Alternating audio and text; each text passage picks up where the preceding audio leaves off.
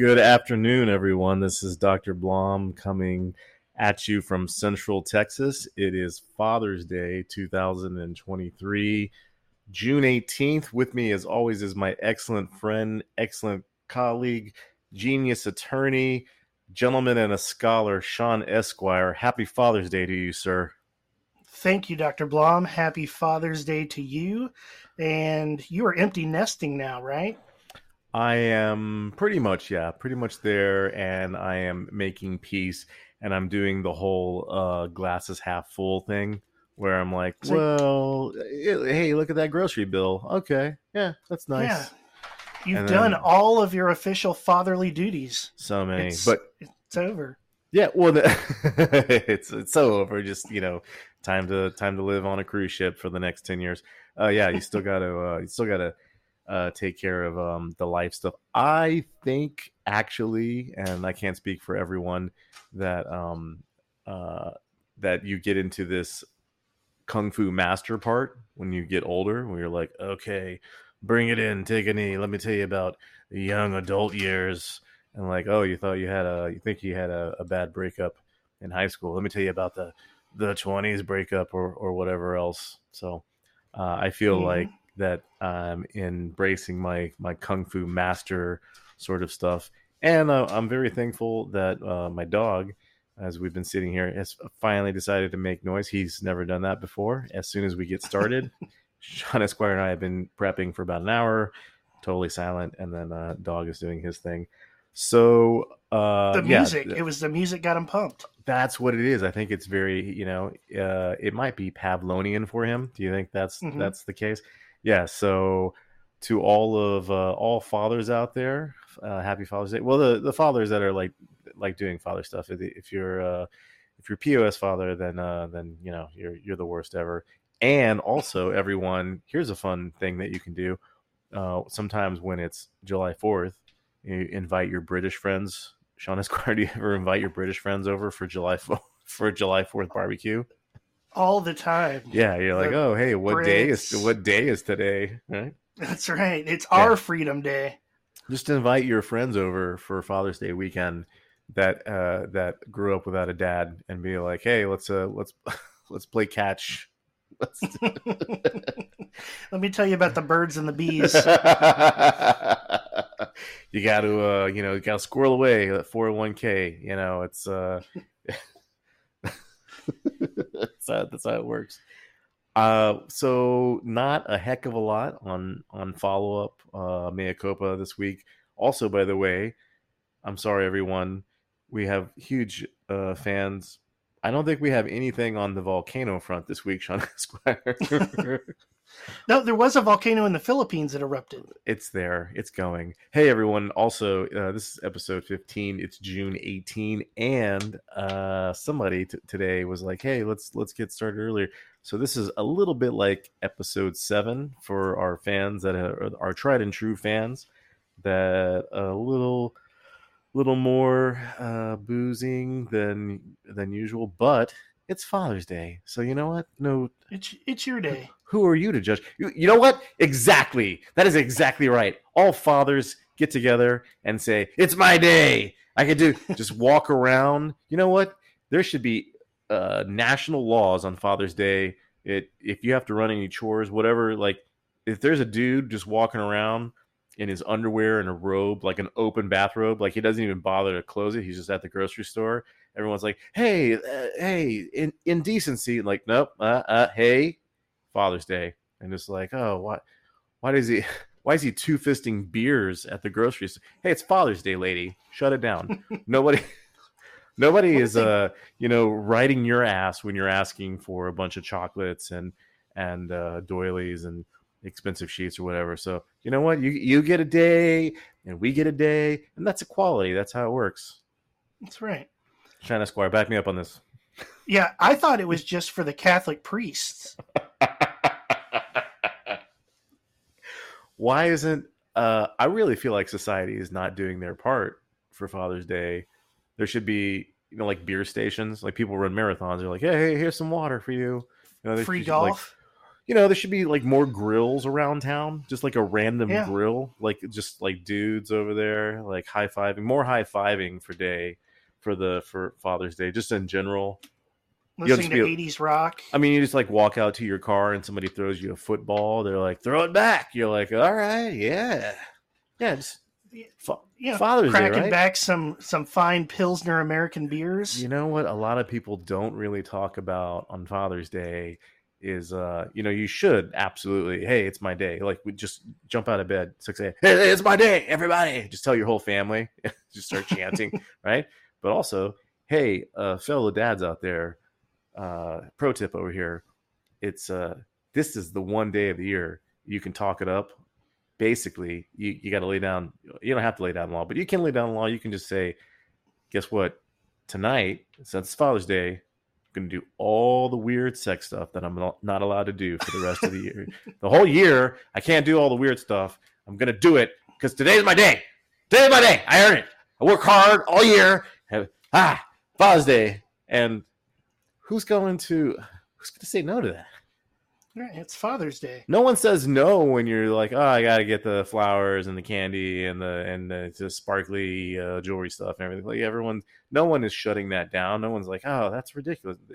Oh, you gotta, hey, let's celebrate celebrate that day. That's fine. Let's do that. So, I I am concerned in this day and age that there's people that are taking advantage and they're just double dip- dipping and they're like, I- I'm gonna identify as a mom on, mon- on Mom's Day. I'm gonna get all Mom's Mm. Day stuff, and they're like, Hey, uh, I'm a dad now. I identify as a dad, and they're gonna they're just they're just exploiting the whole thing about identifying with with with, with whatever. So, anyway, hey dads, you can you can uh you can request not really probably not demand but you can really you know just nudge if you got weird requests sh- sexual or otherwise just it's okay it's your day man you've earned it shawn esquire back me up here Absolutely. Yep. Yeah. What he said. uh, a couple of mea culpas from last week. I blanked on MMA guy Conor McGregor. Right, we were talking about the rock star lawyer dudes for the Ken Paxton case, and I said Mike Tyson and the Irish guy, and so I wasn't talking about the Lucky, Charms guy, although he's probably a brawler. You know, he's all he's all jacked up. He's all jacked up on On sugar, marshmallows. this, this kid cereal now is like 95% marshmallows and another 90% sugar. Don't don't look up the math. It doesn't it doesn't doesn't matter. Doesn't matter. Yeah. So it's Father's Day and I haven't had a 10% beer, but uh, I, I'm enjoying my day. And who are you to judge, Shawn Esquire? I'm sorry. I didn't mean to snap at you. it's your day. It's my day. It's just wake up and just say that at anything that happens at all. Like, oh hey, um, Shawn Esquire, will you uh, will you come kill the spider for me? Shawn Esquire, say that. Say the battle cry. It's my day. It's the battle. Oh, it's my day. I'm not doing anything today. I'm not help. I'm not helping anyone with parallel parking or killing spiders or math or whatever you have going on. Also, we have a correction on. I said Lady Leiden Leidenhosen, whatever. I don't know the German garb, but Shawn Esquire, he's a bit of an expert. We you help me out on the lady? We talked about the- Dirndl. It's not. It's called a- Dirndl. I feel like there's not enough vowels in that word. There's too many consonants, right? There's only But- one vowel. But you sent me a pic, and that is uh, whoa, right? Yeah, Yeah. that was for research purposes only. I mean, we're we're thorough if nothing else. So all of our, And she's holding a beer. I mean, so that's historically accurate. That's culturally sensitive. It's it's all of it. That's thank thank you for. I think the fishnets really brought it in. I don't know how, how perfect that is. Also, I said I said last time I said dive into the cave. I was trying to whatever. Uh, I think I was trying to say something to the effect of um, steer into the skid. I was talking about like, you know you got to dive into the crevasse to get out of it. It doesn't matter. I, I don't remember what you were talking about. Mm, life in general, and just Oh, okay. uh, right, you know, heartbreak and and uh, perseverance, just the Okay. uh, the duality of man uh, in and of itself. Then there was also uh, somebody is being a stickler over here. Somebody somebody that is a gun expert was like, "Hey, uh, you said the German MP42. uh, it's M it's MG. I probably Mach- it's machine gun is what the MG. Okay. I thought like Yeah. military power, like it's a military power. That right? was like a submachine gun though. It was like there was like an MP40 and an MP44, but the MG42 was the machine gun that the Germans had in their machine gun nests. so on the MP40. What's the P for? Um, pistol, machine pistol. So there's no, there's no like fully automatic MP. It, it was a fully automatic, but it was like a like a nine millimeter round with like you know twenty or forty rounds. The MG had like the belt fed ammunition. It shot you know hundreds of rounds. Yeah, that was the Saving Private Ryan gun. Right, that's the MG. Okay, MG, the real, the real deal. And I have a, I have a more of a follow up than than a mea culpa on Mod modit Maudit is the the beer that I drank last week.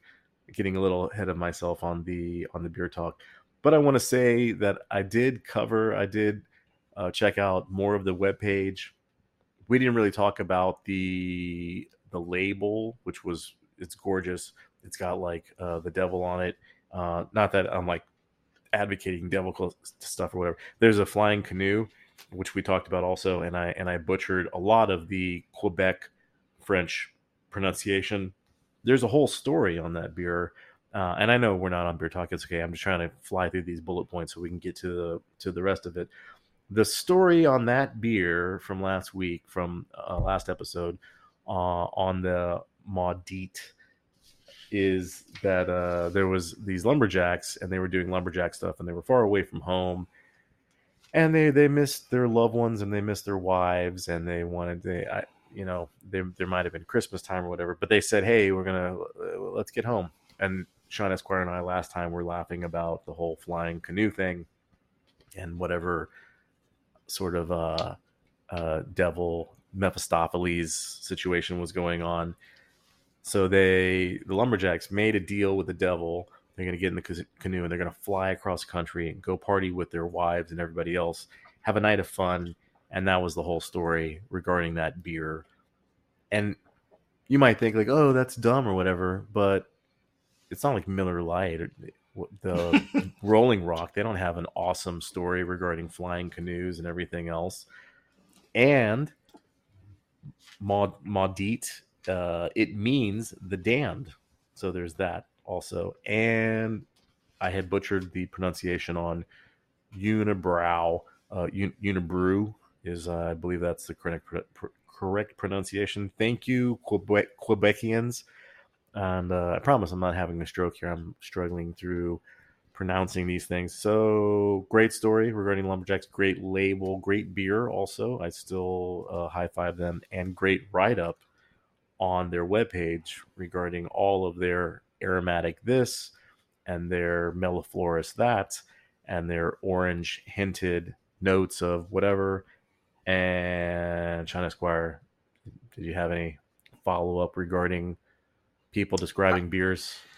Um, so I checked the Miller Lite website. There was no canoes, no devil, no food pairings, no relationship goals. Monster Uh, trucks, chili cheese dogs, and right. and uh, AR-15s. This is our beer. That's what it boils down to. Okay. Um, but I did find the triple hops brewed is because they add hops at three different times of their brewing process. we have spoken about this throughout maybe like every episode, every other episode that you're like, oh, I got my Miller triple hops, blah blah blah, and I tell you, I've given you shit. I'm like, oh, it's not a hoppy beer. So Right. you finally have unlocked the secret uh, that's on the side of the can. Yeah. You did you did you did a five second Google search. So oh Yes. look oh the Da Vinci Code is is done. You did it. I th- I think if they're gonna if they're gonna ever gonna make an IPA, they're probably just gonna do like uh, eight type adding hops eight different times of the brewing. I, I don't know. I, I don't That's know what I think. I think but I mean if assume you just they're add more. regular Miller is trip quote unquote triple hops and it doesn't taste hoppy at all, then in the event that they go to Hoppy Town, it's just gonna you'll end up in You the just- emergency room for sure. Yeah. Right. Just Yeah. Trying too hard. Why I'm sorry. Why triple hops? It's not I three guess- different not three well, different because- hops. I guess you just start with water, and then they put some hops in, and that's the first hop brewed, and then they add some some more hops for like color, and and then maybe some more hops for some for some flavor, Is that what it says on the then webpage? And then they stop there. They said that's enough hops. We're we're done. This is Miller. We we don't we don't want this to taste too much unlike water. We don't want we don't want to get dangerously overboard here. Is that what the webpage was talking about? Was that they said we do some hops and we do some water and then we do another hops? I- I mean, it didn't say like this is why, but it says like step one, adding hops. Step two is to add like color to make it, I guess, more amber. right. And then they add hops again to increase the complexity and flavor, but don't want to go too far away from water. So we stopped there. Okay. I feel like their definition of adding hops is like drop, drop, drop. You know what? There's no, there's like no real deal adding hops. Also, I feel like their hops, whatever their hops uh, is, is very We tame. can we can do a brewery tour, but it says there's um, you have to walk between forty and fifty stairs, so no strollers, and I can't push you in a wheelchair. I'm guessing, based on that. So if What we if ever you- want to go do a, a Miller Lite brewery tour, What if you get halfway through the brewery tour and you're like, I gotta get, uh, put me in the wagon. I can't walk in. like you've made it that well, far. it could be the beer is so strong they give you a beer to start the tour with, right. I mean, that's what brewery. or maybe it's for are. It's- hydration. it's they want to show off their their triple hops. There was a story on their webpage, by the way. It was about like you know, John Miller came over here from the land of the other Millers or whatever else. Did you not? You didn't see all that? Mm, no, The follow up was going to be that I had read this story about the Quebec beer that was delicious, and there was a whole story there in Flying Canoes, and I was like, "Oh, you're gonna check out the the Miller thing because you because you have your dad fridge is like way too much Miller," and then uh, it's so. got plenty of Miller in it. It's I saw great. I saw that. Yeah. It's a, that's by the way, beautiful dad fridge. High five. Shawn Esquire Mhm. has this uh futuristic Tron situation. It's like it looks like a rave, like a glass door and the LED lights. Right. It's like it's an it's an awesome rave, and you pull in the parking lot. You're like, mm, mm, mm, and then you Mhm. get in there, and you're like, oh, it's a Miller Lite. Oh my god, it's triple. It's set to 39 degrees. It's, It's triple it's hops. great. It's triple hops. Okay, viewers, and oh, by the way, uh, we didn't give a, a special high five hello to our Belgian friends. We're getting more and more. So Belgian more from friends, Latvia. And oh yeah, that's right. We have some uh, Latvian people now. Thank you, uh, Latvian people. And so yeah, I'll be looking for Latvian beer and Belgian folk. I'm sorry I didn't get a Belgian beer this weekend. Uh, I'm crazy busy with work and doing Father's Day stuff, and so I promise, promise, promise, it's coming. And you know what, everyone, I'm gonna pick up Shawn Esquire slack, and I'm gonna be diving headfirst into the story of the Miller Lite and uh, and everything else, and then uh, and there it is. Since we've been doing beer talk already, That's the Miller. way to go! It's that time, everyone. It is it is beer talk time. Very exciting. Shawn Esquire did not read any of the Miller stuff on their on their page, definitely not reading Bud Light stuff. uh, uh, I'm not a Rolling Rock guy, and I'm not a What about PBR? what I, uh, many many moons ago. Yeah, none of that. Now that I'm a grown up man and that I can just That natty natty light. none of that. No, no, I'm not in a situation in my life where I need, I'm gonna spend uh, thirty dollars on twenty on thirty dollars on forty beers. I'm not gonna. I'm not really at that point right now. So we'll see what happens with the economy and everything like that. And yeah, I do have some Like- beer talk though. no, bring it, man. That's that's yeah, Okay. that's why we're here. So, so this week, although I opened the Miller, I am drinking a beer from Hofbräu out of M- Hofbräu Munchen. It's, it's a, a German beer. Um, and I, I found so, so it's a 5.5. It's a Dunkel, uh, which I don't know what Dunkel means, but it's I guess it's darker than a than a regular beer. You'd probably like this, Doctor Blom. It's a it's a double like the Dunkel. You know, like Okay. there's like like like the Miller is the triple hops or whatever. So that's my understanding. I'm sorry everybody that I'm like I'm half assing my way through, through the Dunkel because my Quebecan beer, Quebecan Quebec Quebecian beer, that that was Dunkel. That's delicious, uh, even though it's So- like eight percent. Sorry, sorry. Go ahead. So this one is brewed uh, specially according to the German purity law.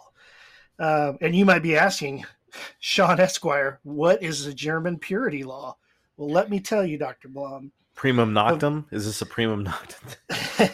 Bavarian tradition, the archetype of the Munich beer, you can taste its history. This is Hofbrau Dunkel. Long before wheat beers and lagers wetted the throats of Germans, the bottom fermented dark beer was quenching the thirst of Munich residents. The first beer, which was served in the Braun Hofbrauhaus, still satisfies to this day with its roasted hoppy taste and its subtle malty finish. It has 23 IBUs, which is not insane British units. What is it, Dr. Blom?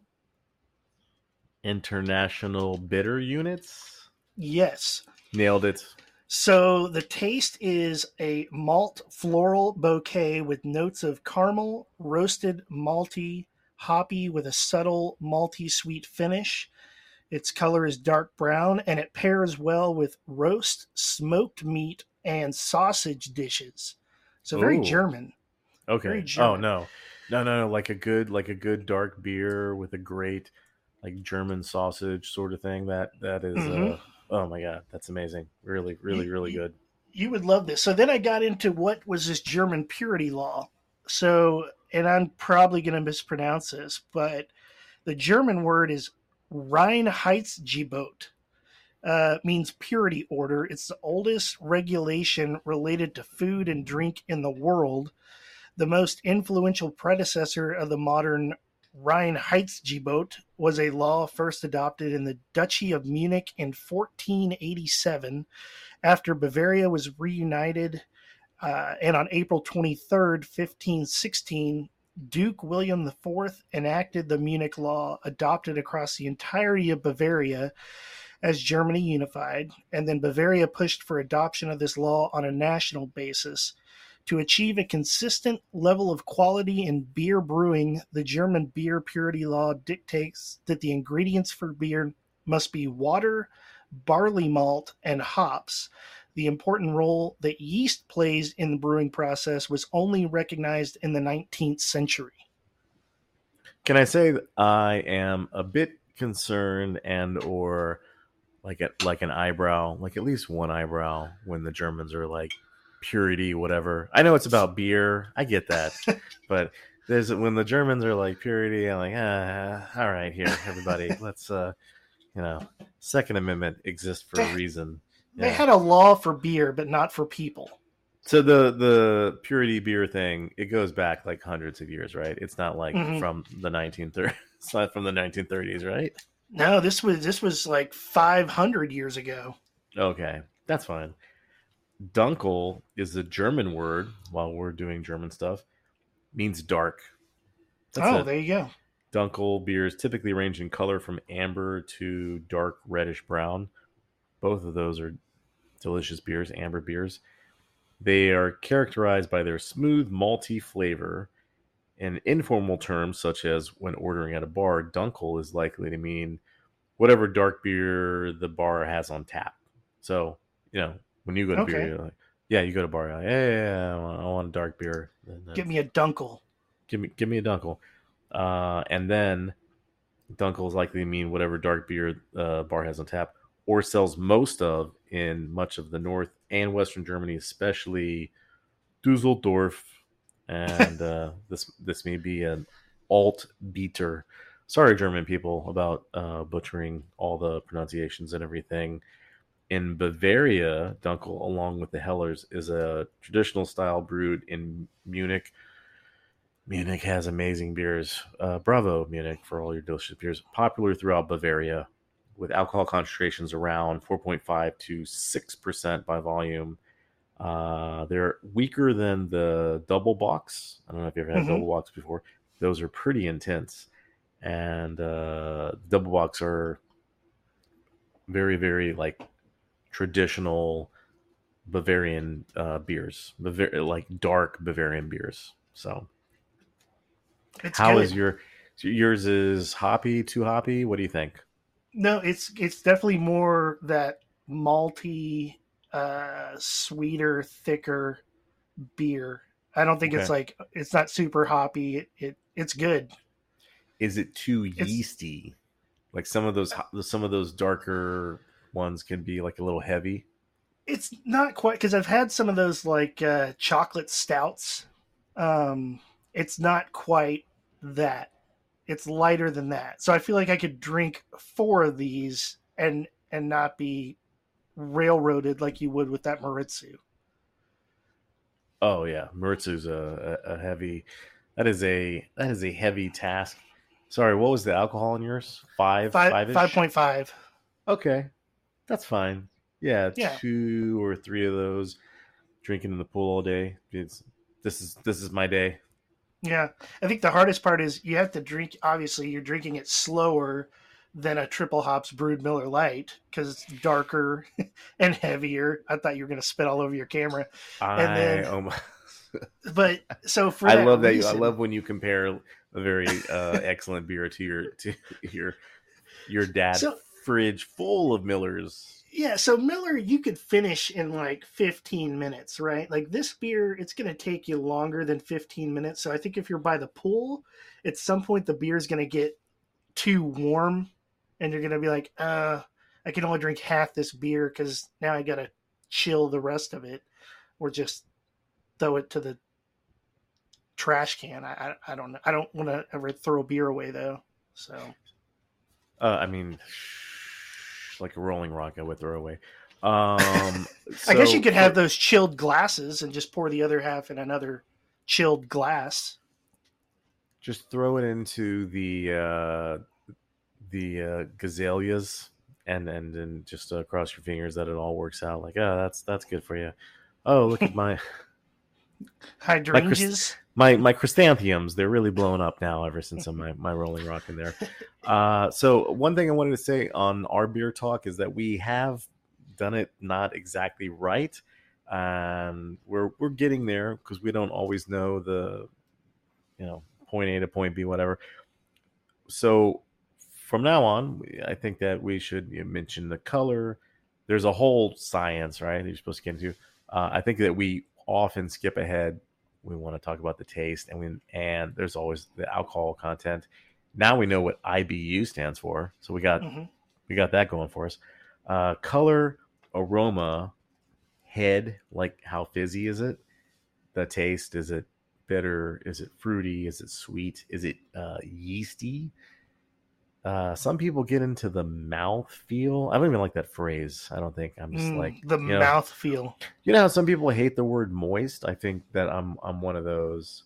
And then uh then you have all of your objective data science nerds high five uh, alcohol content and everything like that. The body of it, like how heavy it is. It doesn't stay together well when you pour it on the table.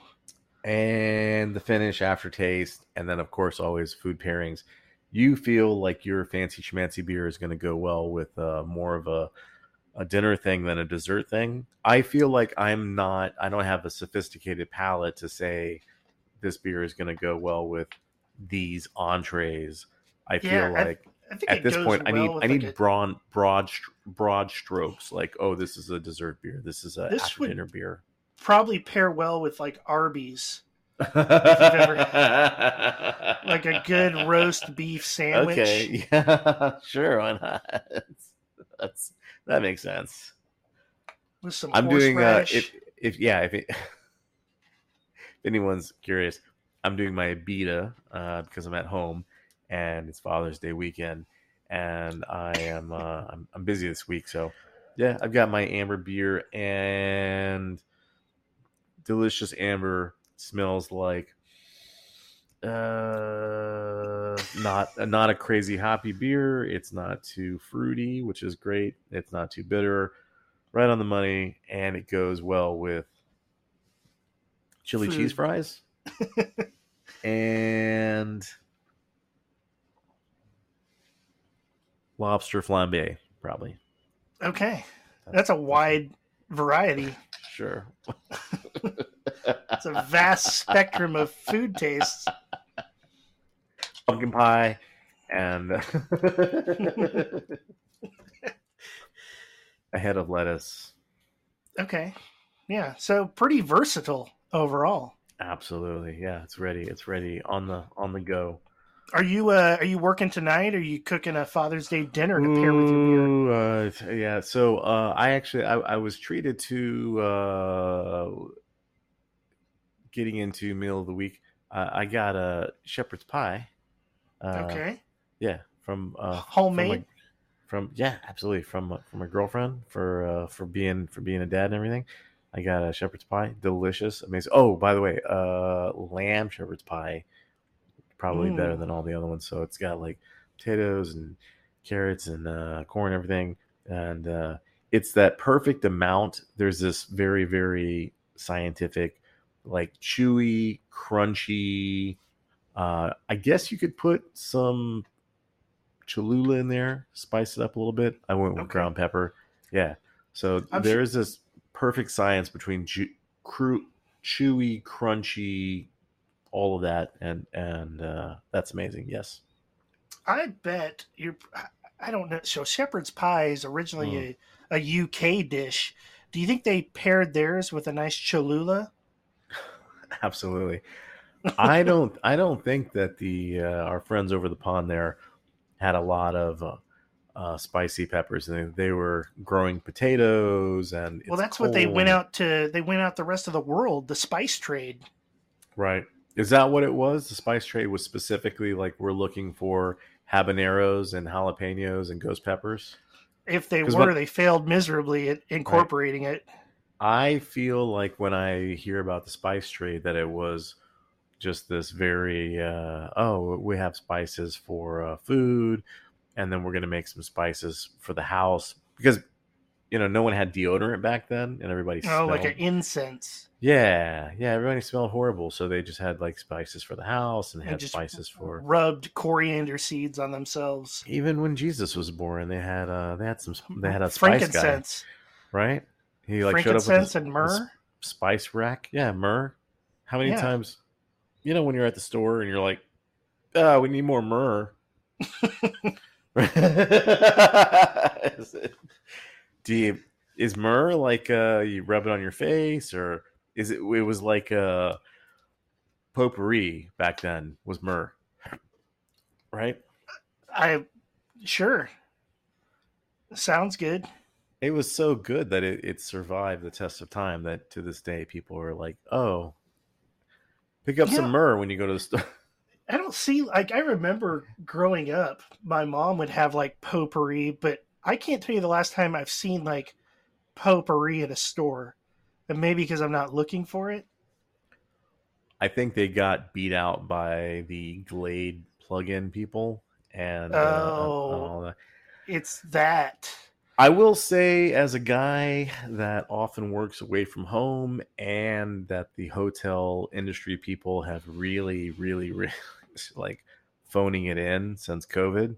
like COVID happened, and they and they said, "Oh, oh, hey, hey, please stay at our hotel, or we're going bankrupt." And then now that the uh, the decimation of COVID has lifted its callous hand, and it's like, oh, uh, you know what? You have to pay if you want more than one pillow. Mm. so sometimes you go to these hotel rooms, and uh, they're horrible. They smell horrible. So you run to the local grocery store, whatever. You get uh, you get some candles. So you think the big Glade people took over the big potpourri? I think the the Glade people they were they were like the uh, the yakuza mafia, you know, and they just went around and they took out the the myrrh and the frankincense. And they're just like, oh, this is our territory, you know, that how they do. Oh Like yeah, the the uh, the the marijuana gangs and the Scarface gangs and the the cocaine. They're like, oh, this is our uh, this is this is the myrrh this is the myrrh part of town. And you go up there and you're like, oh, it smells very nice. I'm like, well, you know, it's it's not sandalwood. so eucalyptus oil. uh, I'm sorry, uh, myrrh and frankincense. I that you guys. We didn't mean to offend the myrrh and frankincense industry people. Well, don't want- You don't want them coming after you. Yeah. Oh well. How many times have you just been like, I, I really, I need my my room to smell less like mango and uh, more like myrrh. Uh, and Right. so, anyway, with that, we're going to take a break, and uh, my, my heartfelt apologies to myrrh and people. When we come back, we are doing. What do you got, Shawn? Shawn Esquire. This this week in history. Oh, we are doing some history stuff. We got some exciting history stuff. Okay, everyone. So, uh, quick break. Everyone, grab your beers, and we will be right back.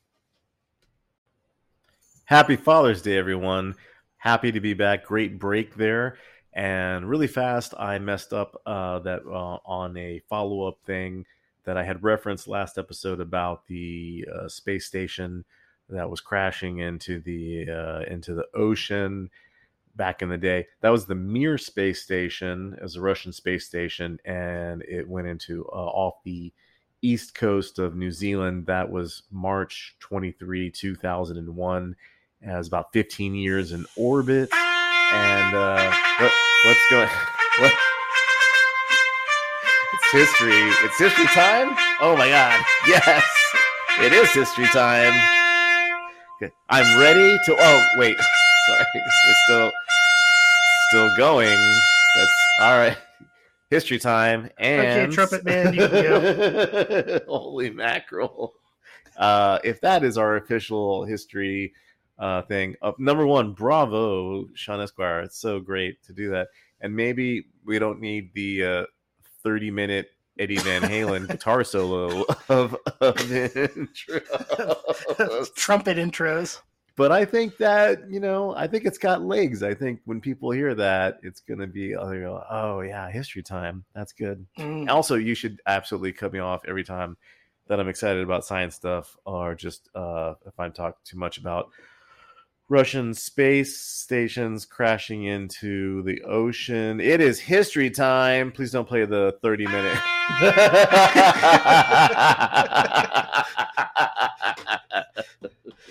yes, this week in history, Shawn Esquire has brought us the sound effects, and um, oh my god, I'm I'm even that much more excited than I already was. Shawn You got a big case. You're, I think you're, you, Case. you're kicking it off this week with some. I am. There's a little little well known case, June thirteenth, nineteen sixty six, Miranda v. Arizona. And I'm going to preface this first. I'm going to tell the whole story, but I oftentimes get a lot of clients that are like, "Oh, the officer didn't read me my Miranda rights." That's not a get out of jail free card. Miranda is simply the case law that says an officer has to notify you of your Miranda warnings. So your right to remain silent. So you can't be questioned without being warned that anything you say can and will be used against you in court.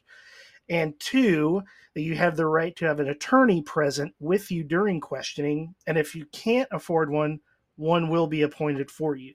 So a lot of times that attorney, like, that attorney is not going to be the, the, like rock star attorney. no, I mean They never, know, they never say that. it's just an attorney. It so it could be you know Okay. some guy that just graduated. It'll be AI AI chatbot attorney in about a week, Right. I think. So people are like, "Oh, I didn't get my Miranda warnings," and I have to tell them, "Well, unless you're under custodial interrogation, so they're questioning you about a crime, they don't have to read you your Miranda warnings. So if you get stopped for like a, a DWI, they can do some investigative questions like where you coming from, where you going, have you had anything to drink, when did you eat last, and then they go through their field sobriety test. But once they actually arrest you and put cuffs on you, at that point, any questions related to that arrest are inadmissible unless they give you your warnings and you waive them and say, "Okay, I'm going to talk to you." So that's kind it's of my it's not just for felonies. My I It's I everything. ass- I assume that like Miranda was like for a real deal, like a murder or like a real deal robbery It's- or something like that. any anything and everything. So if you are in custody and the police are going to question you regards to a crime, no matter what crime, you have to be given your Miranda warnings, or anything you say can be excluded. So you file a separate motion to suppress those statements because you weren't given your warnings. If you go to the drunk tank for a weekend, is that a, is that a Miranda thing? If they're going to question you about that crime that they arrested you for, Oh, So so, if, if they, if they're just you get arrested for you, go no questions, no no questions, no Miranda. Just here's the cuffs, here's the cell, Mhm. no exactly. Miranda. Yeah, they're like this guy's just drunk off his ass, falling all over, we're gonna arrest him for PI. They don't have to question you. The purpose So- of the Miranda is to protect you from incriminating yourself. Correct. Is the purpose of Miranda to protect you from anything else? No, uh, I mean, right to counsel. Uh, It's it's a Fifth Amendment, Sixth Amendment protection, but ultimately it deals with custodial interrogation questions. But we didn't have it until the 70s, 80s. Uh, 1966. We had the Fifth Amendment and the Sixth Amendment, but prior to this case, this is really where it came up. So I'll give you some backstory on this.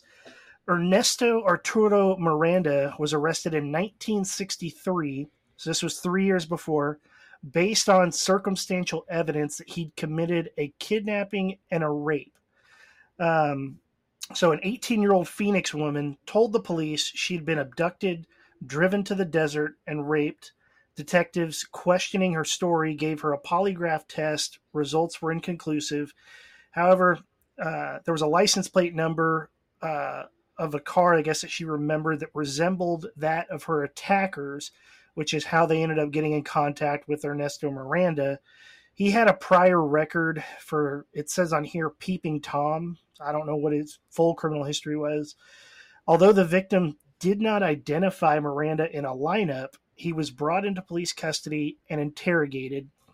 Um, officers left the interrogation interrogation session with a confession that Miranda later recanted because he was unaware he didn't have to say anything at all. So when he was brought to the police station in Phoenix for questioning, uh, they told Miranda that he'd been identified by the victim. They interrogated him for two hours without giving him his constitutional rights or telling him about it. He could not afford an attorney. He ended up confessing to the crime. He was convicted, sentenced to prison, uh, and the sentencing was between 20 and 30 years. The U.S. Supreme Court ended up ultimately hearing the case, and it centered around two parts of the Constitution. The first being the Fifth Amendment that says people cannot be forced to be a witness against themselves. Uh, and second, the Sixth Amendment gives everyone the right to counsel uh, or assistance by counsel when they're accused of a crime.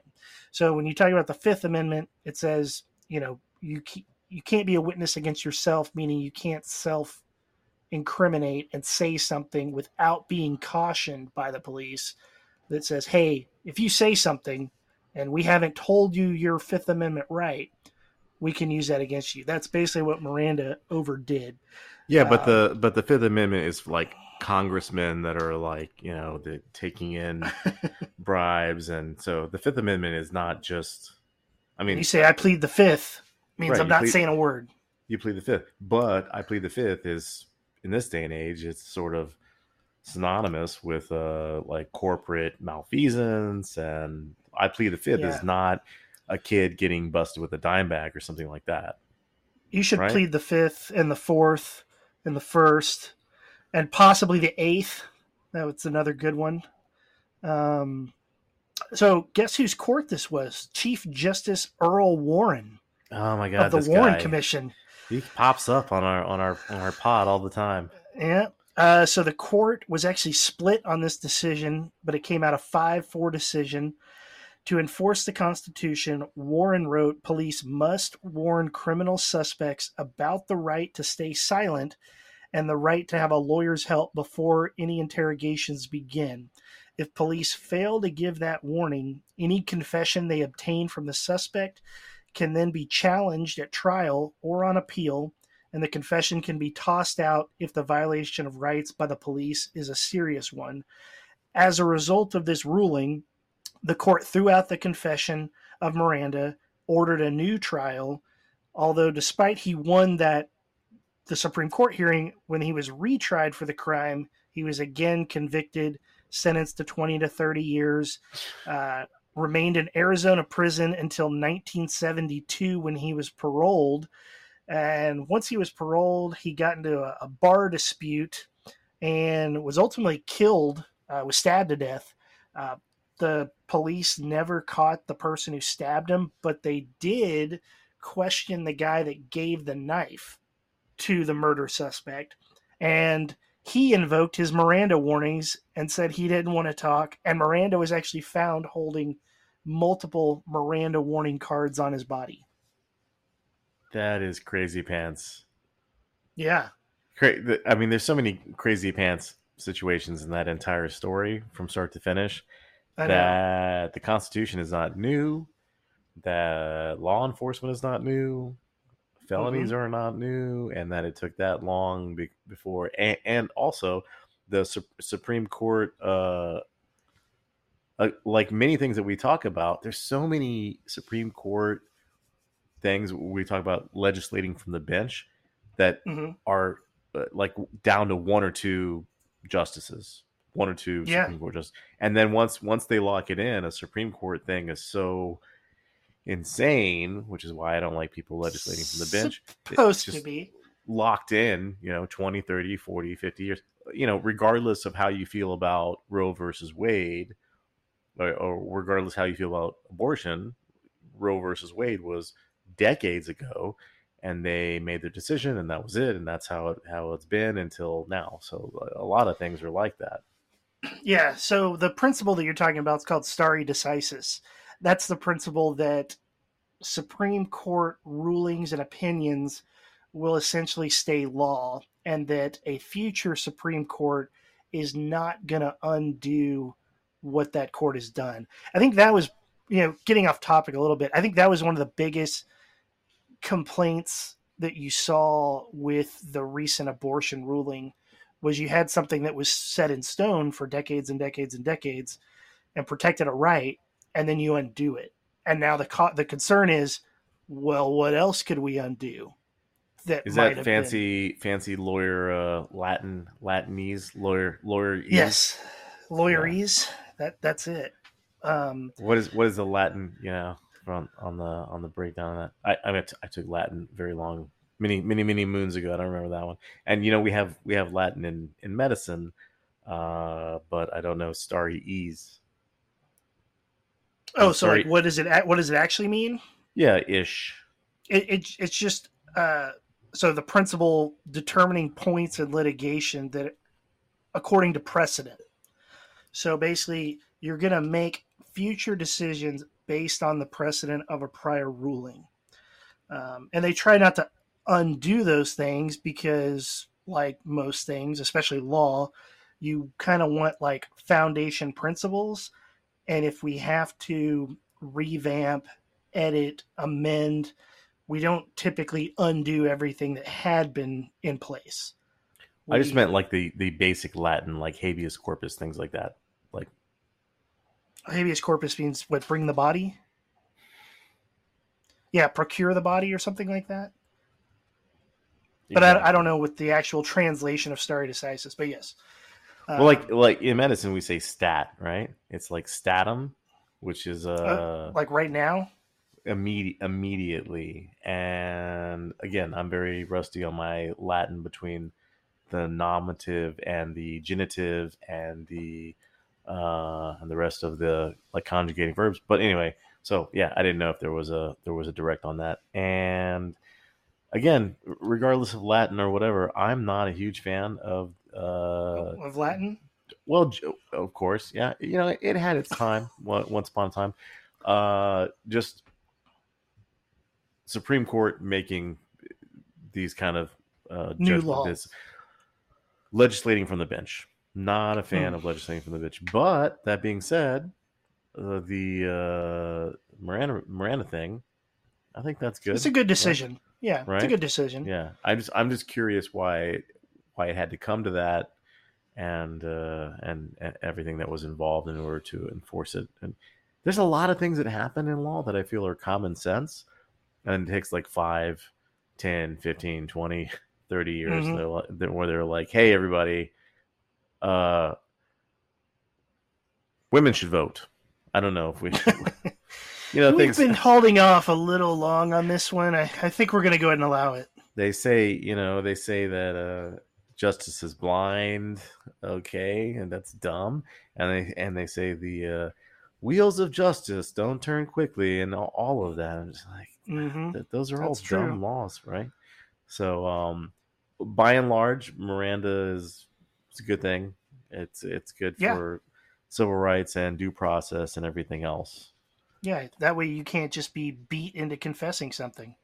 Now, I will be devil's advocate here, and I will say, when the cops get whatever suspect behind closed doors, they are allowed to lie to the person yes. and this has bitten law enforcement in the ass many many many times they'll say hey we know we know you murdered that guy or whatever and then sometimes it's a um, like a mentally challenged person like a mentally retarded person or mm-hmm. even borderline mentally or autistic whatever uh, they'll get them in the room you know four five, mm-hmm. six, eight, nine hours and they'll just hammer this guy and they're like and eventually the guy's like, I, I did it. I murdered my family. Um, yeah. And so the the law allows uh, detectives and everyone to, to lie to people. So yeah, there's a lot of things that uh, that that I don't agree with that I feel are common sense that I feel like just go on all the time. And so, yay, they they got a handle on Miranda, but uh, I don't know if I agree with the whole concept of that cops are allowed to lie to people and say like, "Hey, we got you on film killing your family," and then a uh, mentally challenged person will be like, "Okay, I mean, I'll, I'll, sign the confession," and then once they sign the confession, that's it, and they go away forever. Right. Yeah, that happens. Yeah. So then, I, I mean, you don't think there's Supreme Court is going to be like, "Hey, cops, you're not allowed to lie to people when you get them, you know, in the interrogation room." I don't know because I think that boils down to maybe what evidence they have, what statements from other people.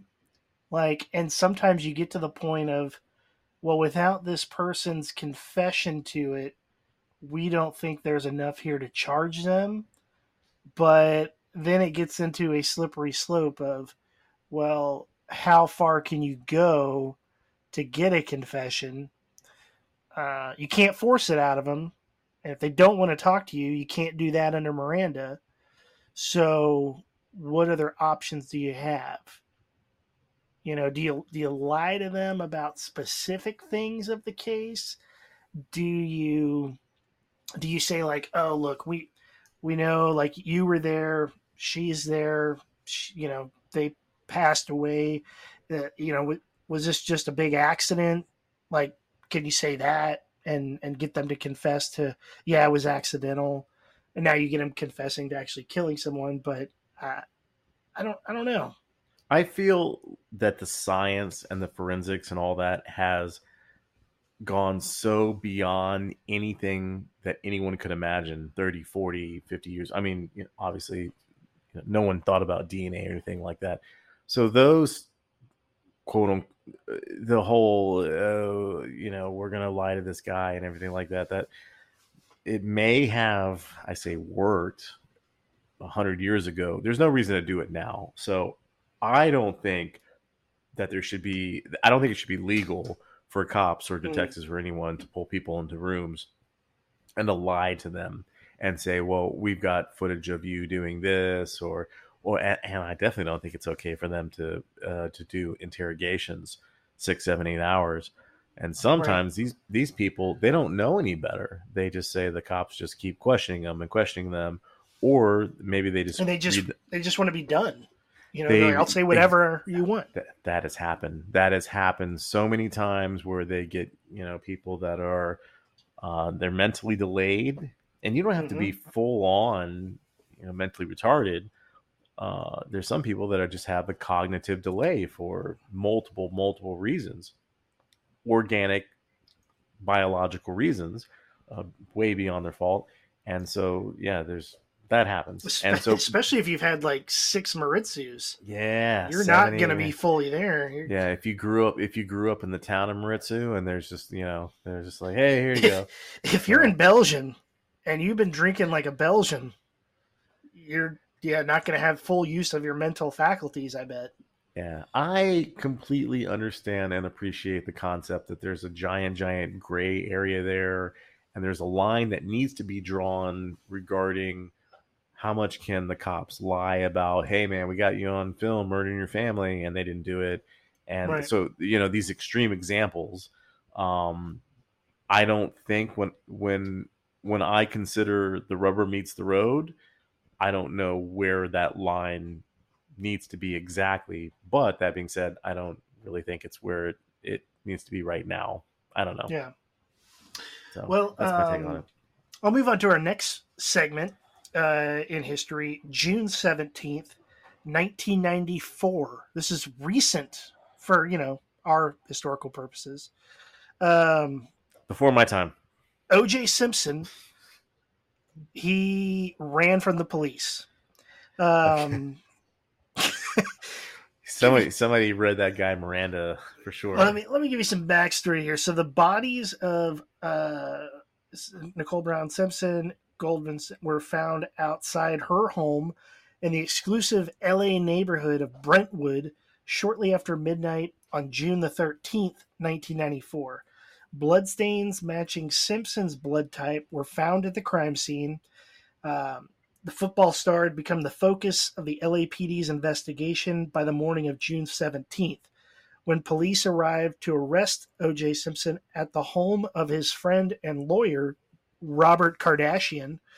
They found that Simpson had slipped out the back door with his former college and Buffalo Bills teammate, Al Cowlings. The two men had then driven off in Cowlings' white Ford Bronco. Uh, so on that same day, June 17, 94, Simpson became a fugitive from justice. He was in, ended up charged with the double murder of his ex-wife Nicole Brown and her friend Ron Goldman. Uh, he was supposed to have turned himself in, so he took off. That chase was one of the most watched events in TV history.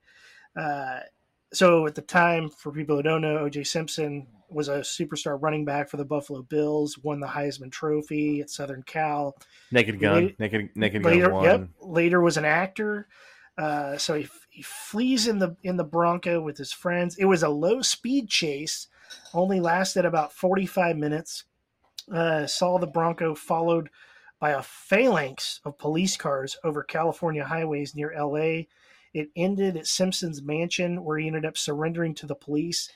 It's estimated that 95 million people watched the chase live on TV oh my which- god which occurred during the Rockettes finals 1994 game versus the Knicks. So the uh, I guess it's the New York square. It was Rockettes that- doing kicks. And I would watch were- that. 195 million people would watch. no, the Houston Rockets NBA finals. And apparently he just wanted to drive around and and hear the end of the game. Game five, I think. 90. It was 94. game five. Game five. Okay, yeah, and Rockets lost. Knicks won. That's correct. Uh, that was the Olajuwon days. Uh, I don't know if Charles Barkley was there. Uh, I think Clyde the Glide Drexler Mm. there. Oh, you know the the Rockets 94 95 team. That was that was oof, just a I was I was too young to remember this Oh. whole. Uh, okay there. All right there. Yeah. All right. Uh yes. So I think so. The 17th was the actual murder. No, the thirteenth was the murder. Then he became the, the- suspect. Seventeenth, he was supposed to turn himself in at his at Robert Kardashian's house, and that's when he goes out the back door, and they get in the Bronco and like, no, Oh, we're gonna hear the end of the basketball yeah. game. Is that how it happens when uh when you murder two people that you just book an appointment with the police to show up? Well, you book it at your law, your lawyer's house, I guess. right. So he murdered two people on the 13th and then the cops were Well, he was befuddled. accused, accused of murder. Someone murdered two people Yes. on the 13th, and then uh, and then a day or so went by, and then the cops said, "Well, it's probably not the ex-husband. It's never, never, never the him." glove's not the right size. And. I mean, you know, everybody call in and be mad, whatever. That he stabbed both of them to death. He Allegedly.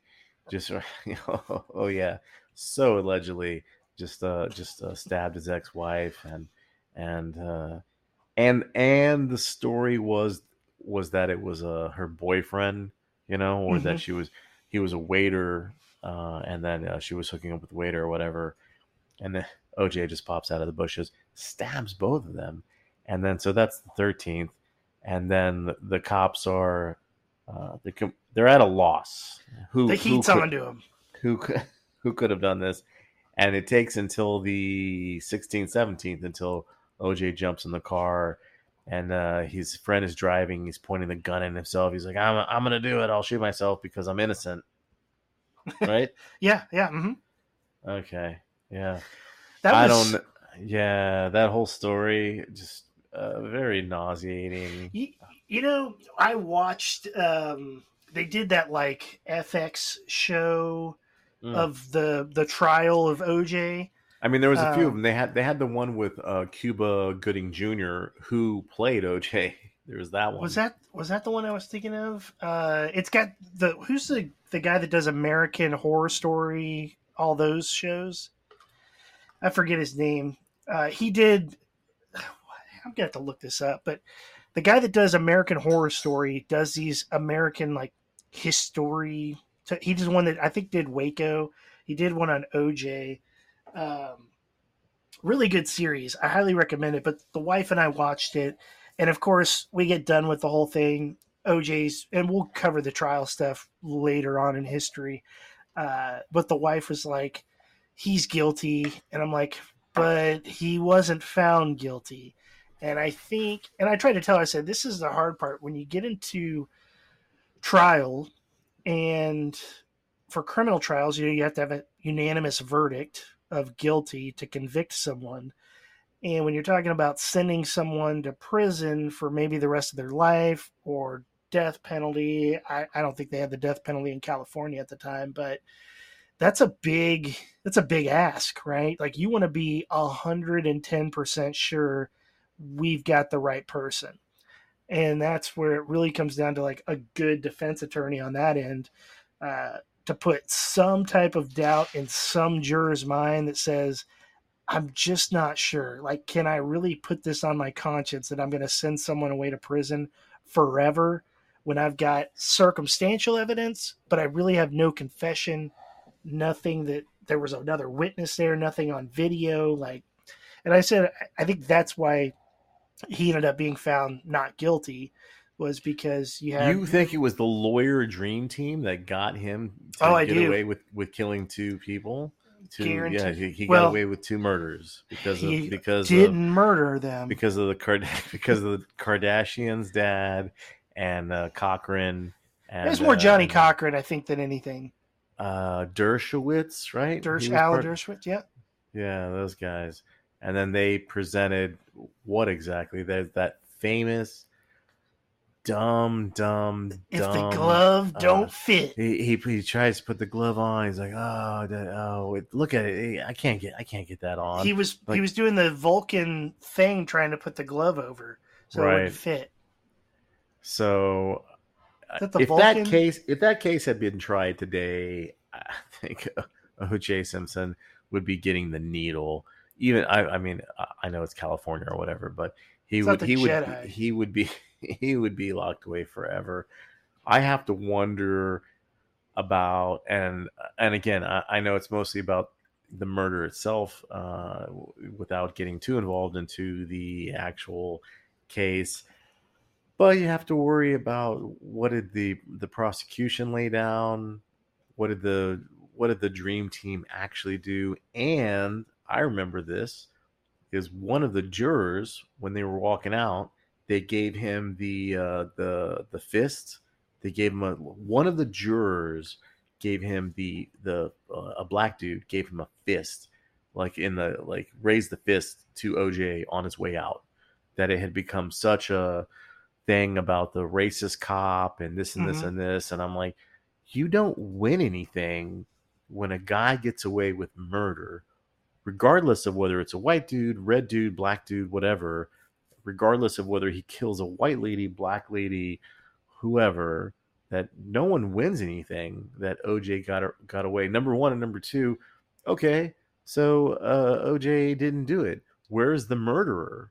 Because usually, if someone murders someone, uh, there was a random murderer in California, right? And he, and he killed two people. They go and kill other people. So I don't care what the lawyers say or the judges say or one of those. OJ killed two people. He got away with murder.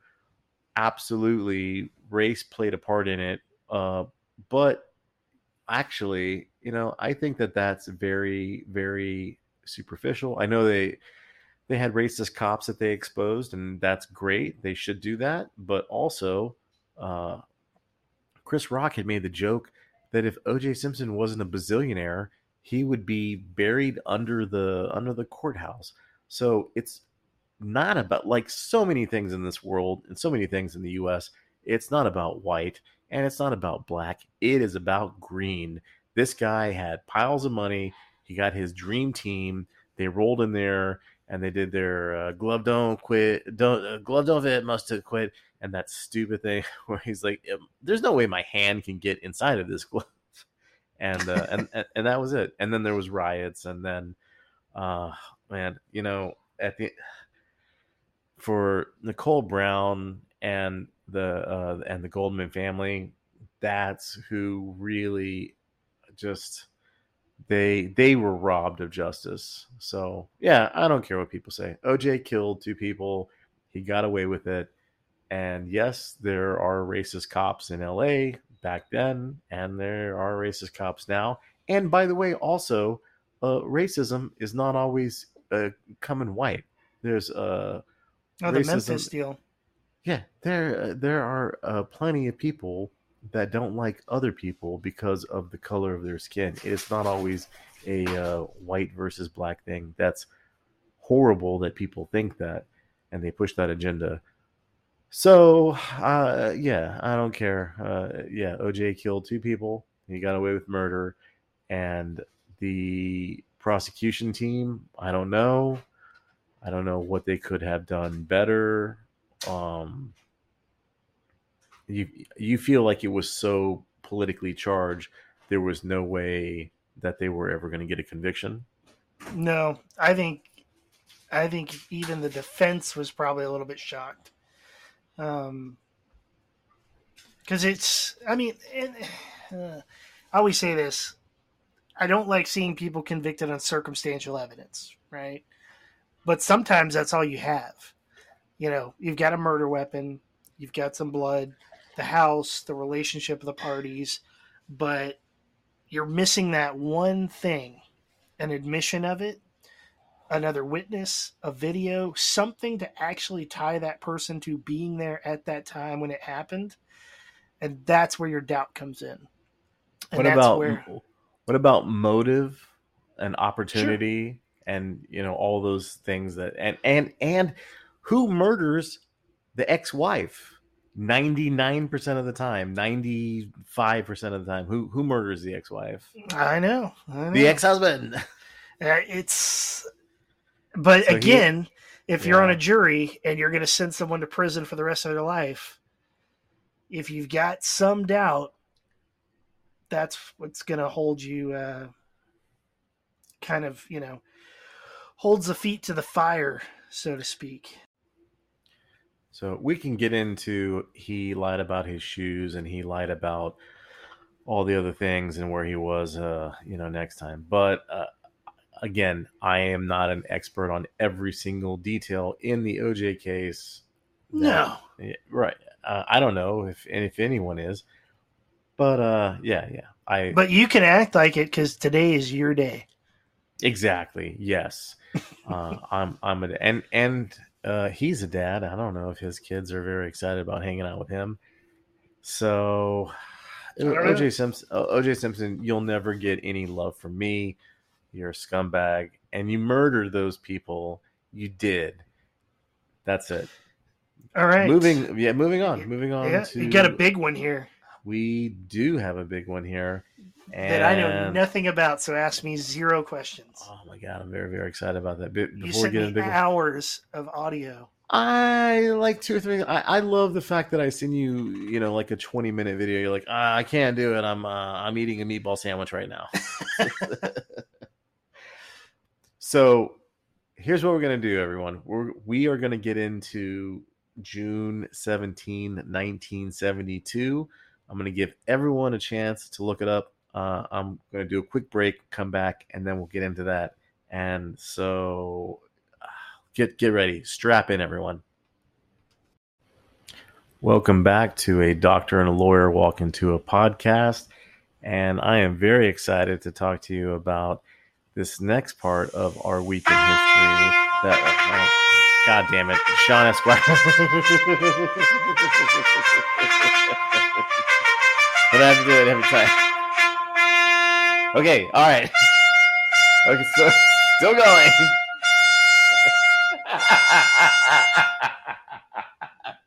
that's good. That's great. I think that's going to be our new.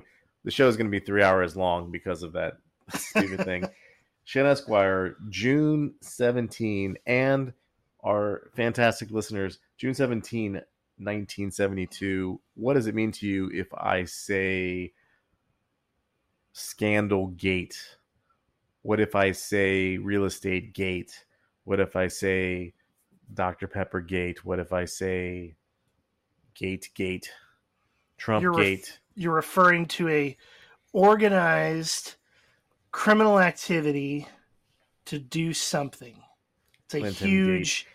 It's a huge, uh, huge Scandal thing of to scandal scandal. of Gates versus Gates. Gates, the the Gate Gate. You know, Bill it's Gate the Gates. gate. The gate people really did this to themselves.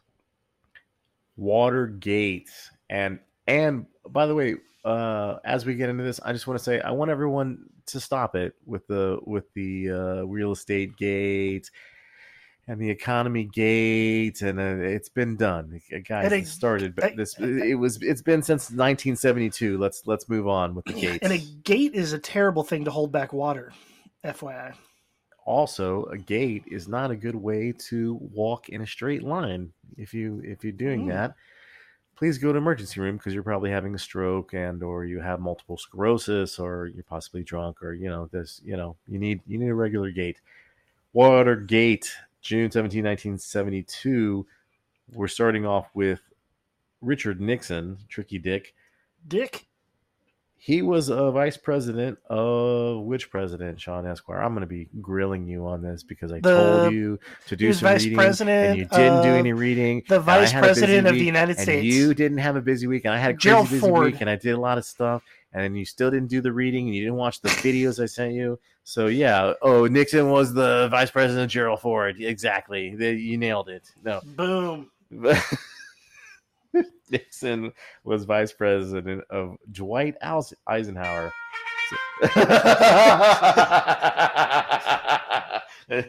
Nixon was vice president of Teddy Roosevelt. So, uh, VP of Dwight from 53 to 61. and then uh, he got his political ass kicked by a great American uh, named uh, John John F. Kennedy, JFK. and so then Nixon was president from 69 to 74, Republican, Republican president coming out of uh, coming out of California.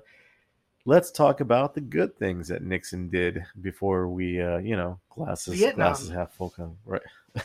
what did he do with Vietnam? He got he took care of Vietnam. he took care of it. He sh- fixed it. He shut it. he shut it down. uh, Nixon did a handful of things. Uh, so he he did a nuclear detonate, detente. I think That's how you cook pasta Yeah, probably. when when it's cooked to per, like al dente. So he did a, a detente with uh, with Soviet Russia, uh, Soviet Soviet Union, Russia. That's probably what they were called back then. Soviet Union, everyone. Sorry about that, and and also China. He created uh, something called. Well, I say he created. He allowed the EPA. Have you heard of EPA? Ep- EPA. Have you heard of EPA? EPA, Environmental Protection Agency. Oh, that's what they do. Yeah. Also, he was involved in a little something. So he, he wasn't president for two terms, by the way. This is all the course of uh, about five years. Because Have of the heard of- Watergate. Have you ever heard of a, a little something called the Apollo moon landings? Space nerds, Ooh. dads, space nerd dads, everyone. Yeah. Is that when It's my day. Tom, Tom It's my day. Went up there and they went around the moon Exactly. and they then, uh, slingshot to come back? they had to get there so they could kill uh, Megatron, who was on the other side of the moon. And so, uh, yeah, those. Yeah, I, I I don't know if I would say Nixon peaked with all that. He probably peaked with all that. So he did. He, he had all that stuff. Second term. This is something I didn't know, Shawn Esquire. How many states did Nixon, who is universally hated, he's doing his second term. He's trying to get reelected. How many states did he win for a second term? Like trying to, hey, I'm, I'm going to be president again. I'm a scumbag. He probably won 16. 16. 49 states. 60% of the vote for a second Wait a minute. right? Oh, oh, 49 of the 50 states. Yeah.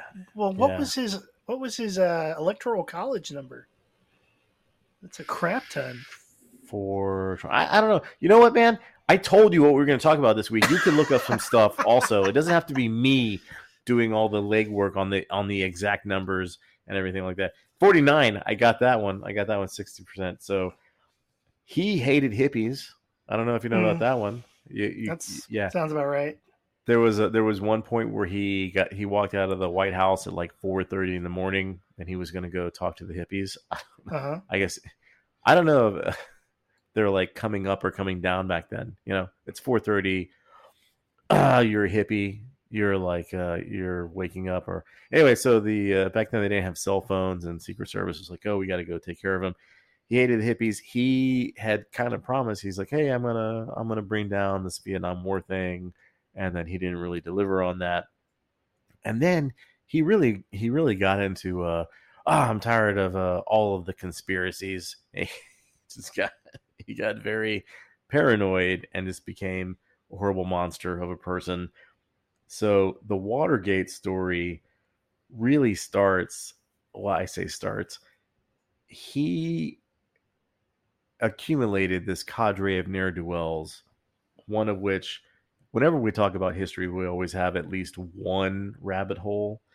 And this particular rabbit hole i am going to uh, i'm, I'm going to call it on the watergate rabbit hole g. Gordon liddy. Not not libby liddy. Do you know anything about g. Gordon liddy? This guy is so great. G lid. No, Mm. No, nothing about G. g jizzle lizzle yeah yeah hmm He's a real he's a real scumbag. So what happened was Nixon got crazy paranoid and he decided to you know take down his enemies. He got tired of people talking talking trash about him and and all of these things. And so one of the people was this guy named Ellsberg, Dan Daniel Ellsberg. Daniel Ellsberg is famous for the Pentagon Papers. Shawn Esquire, please tell me you know what the Pentagon Papers are about. That's the papers from the Pentagon. Exactly. So we are both fans of war. I mean, I say war, uh, history of warfare and Vietnam War. So the Pentagon Papers had revealed that the U.S. had been involved with v- Vietnam for decades. So the U.S. had been lying and lying and lying. And so uh, Nixon, in his uh, executive hubris, had decided, "Oh, we got to take uh, take take care of this uh, Ellsberg guy." That's my my best Nixon impersonation. So Nick Nixon conjures up a G. Gordon Liddy. So do you want to hear background on Liddy now? Because you know when we did when we did the D Day, I talked about FDR's um, uh, no Teddy Roosevelt Jr. And so this one is not too dissimilar from that. Shawn Esquire, can I dive in? G. Gordon Liddy, yeah, before yeah, yeah I'm good either way. Yeah. So one thing is with Watergate, like Watergate, Watergate. There's five dudes that that break into Watergate, and uh, these guys they're called the plumbers. I, you know, actually, also there's a show on HBO right now. Uh, I think it's called The Plumbers. I'm definitely watching it after reading all of this stuff. Why were they called the plumbers? Um, they took care of the pipes. They took care of the leaks. right, which come from the pipes. And eh, you're reaching there. Yeah, so so uh, Nixon was like, "Oh, we got to all these leaks coming from the FBI and all this stuff. It's going to the press and it's making you know Nixon look like a like a monster. Like I'm killing all these people in Southeast Asia." That's what. You, that's exactly what you're doing. they're they're reporting the truth. Oh, uh, horrible! Yeah. Also, this story is amazing because it involves the government lying to millions of people. It involves the government spying on innocent people. The go- like the government, executive government, presidential level, which obviously hasn't happened since then and no. there's no there's no one pushing the uh, military industrial complex so this is why Shawn Esquire and I are very happy to talk about history because a lot of this shit is still going on right now. Just like we mm-hmm. talked about on the previous episode about the Tulsa massacre and how the press had lied and and made uh, just gas lighted, gas lit, gas lit, all these things. Uh, so uh, you know, you you learn your history, or you're you're doomed to uh, uh, Although then you, know, you learn it and you still repeat it. Yeah, just you know, uh, Stones in the glass house with the uh, fat lady singing. So, so G. Gordon Liddy, yeah, he was former FBI guy, lawyer. Oh, Shawn oh, Esquire, lawyer. Oh, oh, yeah. Oh, Shawn Esquire. The story of uh, Watergate. It involves a cadre of ne'er do well of lawyer uh, of lawyers. So strap in there, my friend all of our lawyer listeners, uh, yes, G. Gordon Liddy, former FBI guy and lawyer, and former ex Army guy.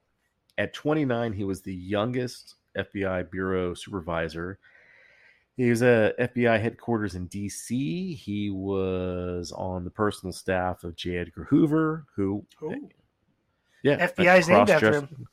Cross cross dressing J. Edgar Hoover. That, and, so he could stay uh, undercover. That's probably what it was. He was in FBI from 1957 to 1962, and the FBI described him as reckless.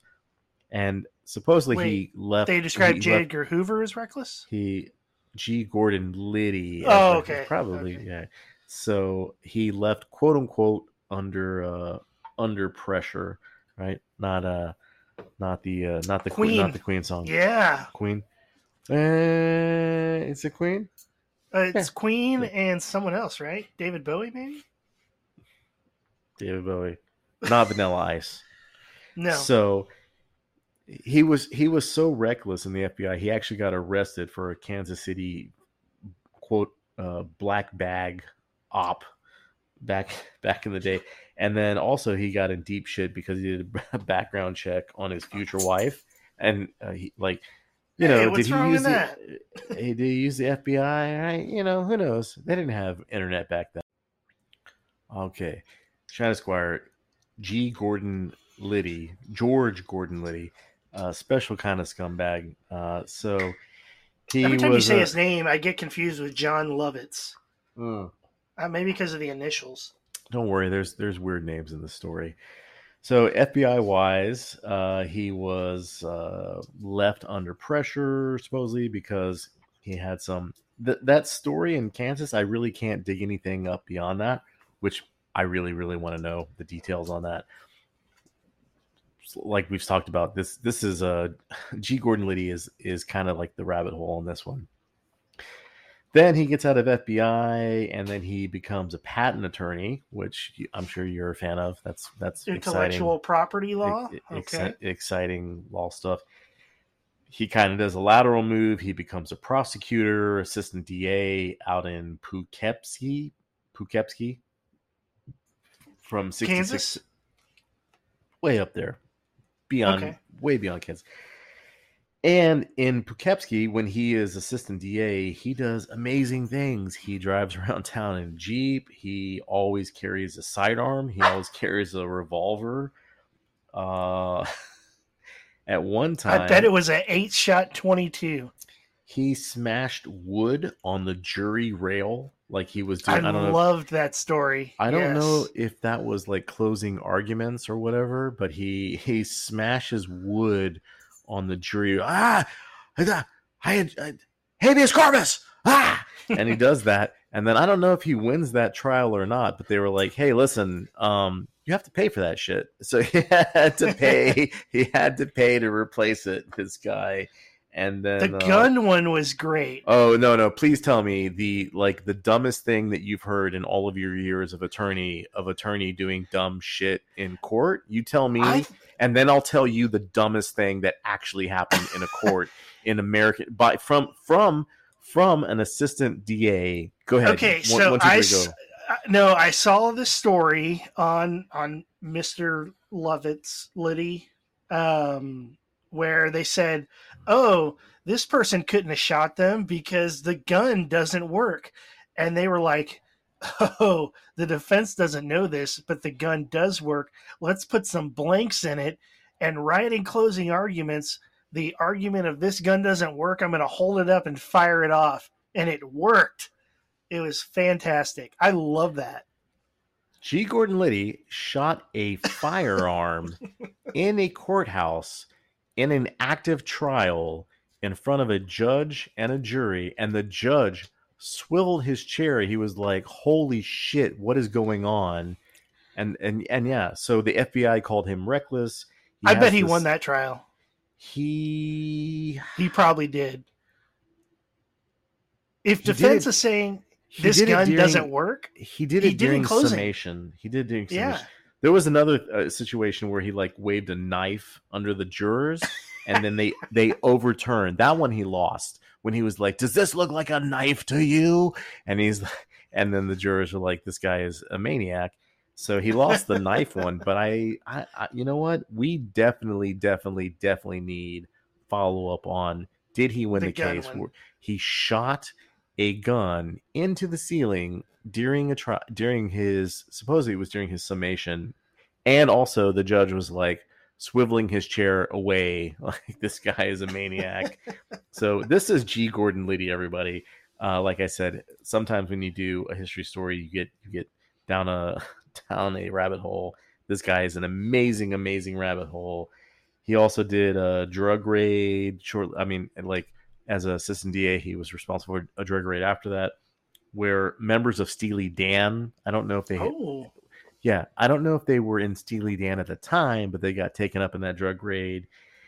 He also, Shawn Esquire, helped establish the um, the country's Sky Marshal program. Yeah, oh, like the the guys on the planes exactly. Yeah, before 9 carrying guns, staying hidden. So that's that's G. Gordon Liddy.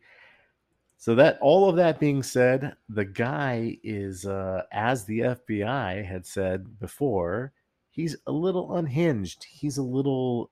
I don't think that you can say a a to He's an outside the box thinker. you know when say. you go to you know how it is when you go to court and you and you're doing your closing arguments and you got to shoot a gun into the into the ceiling and the and the judge like swivels his chair like oh my god no to really fire your point home. So this guy uh, eventually he works his way into DC he works his way into the White House works his way into into Nixon and all that stuff. And by this time Nixon's like hey I I uh, I don't need all these people talking trash about me and all this stuff. And so one of the people that Nixon just decides hey I, I can't stand this guy. This guy is uh he is named uh Ellsberg, right? That's the Pentagon paper guy. Pen- Pentagon's paper guy. So they find out this is, you know, back in the 70s, like, oh, this guy goes to a shrink. We should, uh, you know, what would be really great is if we break into his shrink's office and we get the information, and then that'll, we'll, just destroy him, you know, media wise. This is before. oh, Well, I mean, this is before Facebook and that, like everybody, you could just be like, I'm going to give a thumbs down to whatever. So that's what they did. So G. Gordon Liddy, he gets together this uh, team, these ragtag, uh, this ragtag group of people. He gets, uh, he gets these uh, Cuban dudes from uh, the, Cuba. well, I mean, not just Cuba, but like Bay of Pigs. So, you know, the decision was made that they said, oh, well, we'll get these uh, Cuban guys, and then it won't be traced back to the president because Nixon is like, go break into the psychiatrist office, get these papers, and then we'll destroy this guy. And they said, you got it, Mr. President. And then he said, uh, no, no, no, no. I can't have one person connected to me or two people. I need like you know a buffer two three four people so Mhm. that's what uh Smart. It is smart. And and liddy was like you know what? If you want a guy that has fired a Gun Gun. in front of a judge and jury then uh, i'm your guy. And so that so then he assembles this this team and then they there's a whole disaster. They break into the office of the psychiatrist.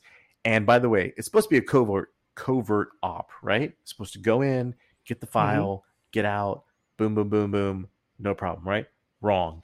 They go in there and they smash files and they leave a big mess and there's like clearly you know if you're a doctor it's gonna you go- look like a burglary. they go in and it's just like oh yeah got broken into. And they did all of that and they got nothing. Stupid idiots people. So that's what they did. So ellsberg was not brought down at all zero. Then flash forward to all of the uh uh the political turmoil that was going on. And then this guy this guy uh liddy he's so great. I love this guy. I mean just like comically g. Gordon liddy he puts together this plan. So he has multiple plans right? And uh eventually he lands on the um the gemstone gemstone plan shawn esquire why is the gemstone plan They um, they named all the people after gemstones, but they ran out of names.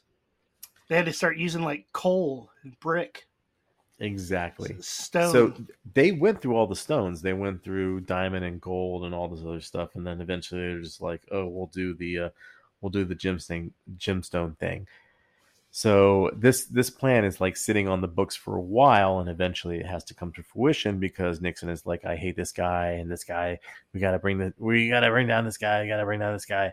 And that's my that's my Nixon impersonation. And then so uh, what happens is is they're they're pushing and pushing for it, and uh, then he finally gets the he finally gets the green light. So the money for this is around 300k, and I'm not exactly sure that it's tax dollars, but I know for sure that a lot of it is um, campaign dollars.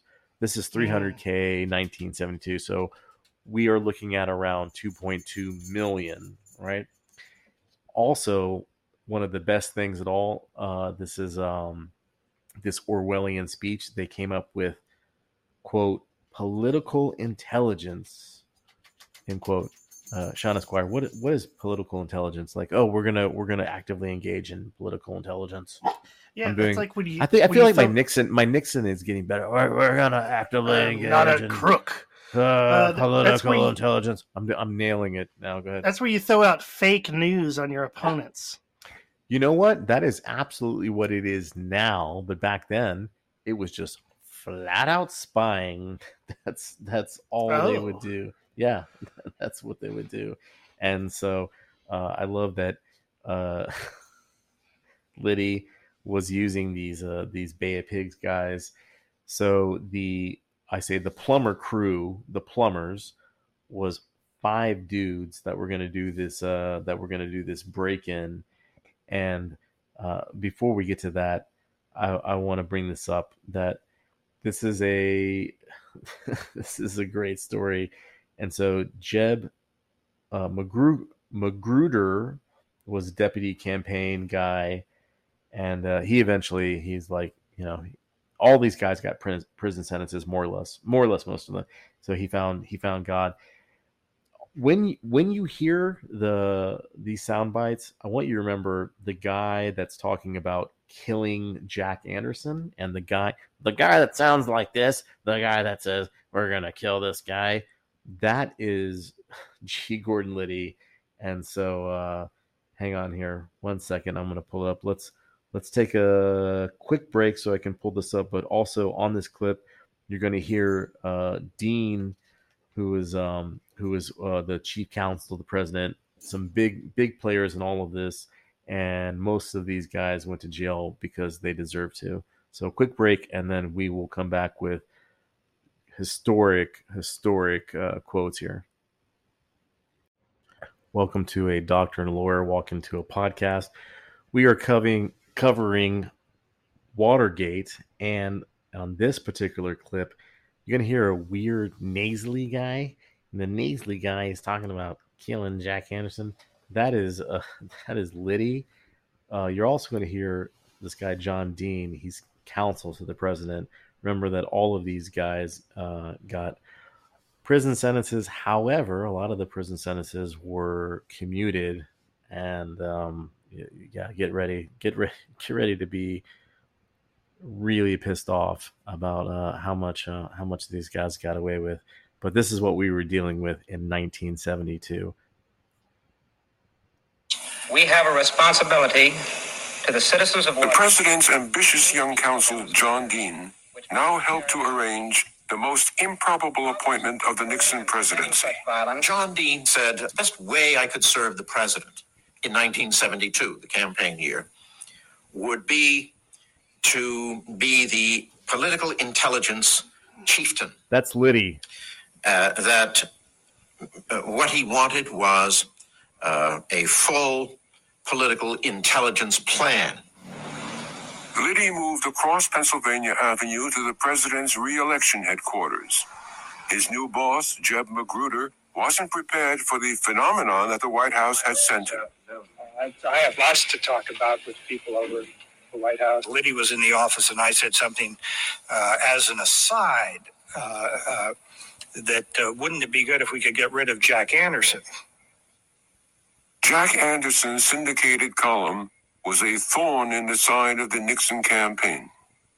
Gordon Liddy emerged from the office. Uh, he brushed by me and he said, uh, uh, Jeb just told me to take care of Jack Anderson. He said, What's that? I said, I am to kill Jack Anderson. I am on my way to kill Jack Anderson. He said, Oh my God. He took off like a deer running down the hall. I then went into Magruder's office and I said, Jeb, uh, did you just tell him to rub out Jack Anderson? He came back in, and I said, "The Gordon, I was just uh, talking off the cuff. I wasn't serious. And Liddy looked at me with that stern, you know, sort of macho look, and he said, Never give me an order for a hit job that you don't mean, because I'll do it. Liddy was impatient to get on with his intelligence operation. Bypassing Magruder, he went straight to the White House to ask John Dean how big he was supposed to think. I said, Well, if you're talking about an all out, full offensive and defensive capability political intelligence uh, operation, you're talking about one hell of a lot of money, first of all. And he said, How about half a million dollars for openers? And I said, Well, you- you're in the ballpark there. That's Liddy. Oh my god, this guy. So he was to rub him out. well, he thought that like just a joke uh, that he was like, "Oh, I'm I'm just I'm serving my president and I'm doing all these things." So yeah, when you hear the guy speaking out of his nose, I'm gonna I'm gonna go kill you. He He was was really going to do it. literally thinking about that right so that's what it boils down to when it when it comes down to the actual watergate is that uh they're that they're thinking about um you know they're going back and forth to this day they're saying did did uh g gordon liddy was he was he the leader guy or was it hunt and so i really think like listening to these old interviews that that gordon liddy was was pushing all of this Shawn Esquire, how high do you think this went? Do you think like we're we're already in the office of Right. the I? I'm so not sure what, you their issue was with water so much. Um, that they were going to kill people, I guess, over it in order to knock out people in the media. Um, I mean, obviously, if he's getting direction from people in the White House, you would assume that the president knew about this stuff going on. Because why else would you try to, you know, do anything that's going to damage your, you know, president's political career? Unless he, How many people from how many people from that high up, like White House level, do you think went to uh, went to jail over all of this? Uh, so, uh, spoiler alert: White uh, Watergate is breaking into the Democratic water facility. uh, political the, the right the head office to spy on them because that's how paranoid Nixon was, and so uh, these guys it went it went above Mhm. them. So Shawn Esquire, what is the highest level of person that actually went to jail in all of this? Um, Because it wasn't the president. I'll, it wasn't the president. I'll tell you that right now. obviously. Um, probably some low-level guy that got blamed for the breaking and entering of the Democratic National Convention would be my guess. the highest ranking person that went to jail in all of this, Shawn Esquire, lawyer of lawyers, John Mitchell, the Attorney General The of the. United States, for, former former Navy guy, he went to jail. He got jail over this because Nixon had handed down all these orders and they said, "We want you guys to break into the Democratic uh, office and uh, and dig up dirt because basically Nixon was tired of uh, he was tired of um, Larry O'Brien was the the Democrat leader, and that is the official story. And like we always talk about, Official the story. information and, And the Mhm. disinformation, right? So uh, in the course of all of this, now we're now we're steer, staring down the barrel of Operation Gemstone because they went through all the other stone names for everyone else. This guy Haldeman, which a lot of people called the president's big H. SOB. Uh, yes, he's the one that signed off on the op. He's the one that approved. And by the way, it took years to find that that that documentation. Uh, and and all I say all of these guys. Most of these guys are attorneys. Shawn Esquire, yay for you. Most of these guys are former military, Navy or otherwise. And so their whole thing was, well, we have to back up Nixon because if we don't, then the uh, then the hippies are going to win, and then the communists are going to win, and then uh, and then who knows what's going to happen. So in the course of all of this, then Liddy puts together this plan. Not number one puts together this plan, insane plan. Mister uh, Mister Unhinged from the FBI days, Mister I fired off a gun in a courthouse, uh, and all of this is so that he can protect the president. Uh, he's just blinded by I, I wouldn't say blinded by Blinded patriotism. by I think blinded light. by well, yeah, by his own ambition and uh, maybe possibly hatred hippies. for Mhm. hippies and uh, and uh, yeah, and and in general. So this is leading up to actually breaking in to the Democratic uh, office at the Watergate Hotel. Plan to go forward. But did the White House know? We have uncovered the only existing written evidence of the authorization of the Watergate project. For 20 years, it was thought that all copies of this memorandum had been deliberately destroyed by the aide who wrote it for Haldeman. This is a truly amazing document to surface at this late date. And what the document says is that Gordon Liddy's intelligence operation proposal, 300,000, has been approved, right there in big black and white letters. If Haldeman knew about this, there is no doubt in my mind that Richard Nixon knew about this because everything that Haldeman knew, he knew for the sake of Richard Nixon. And it's just inconceivable to me that, that this type of information, which Nixon loved, would not be shared with him.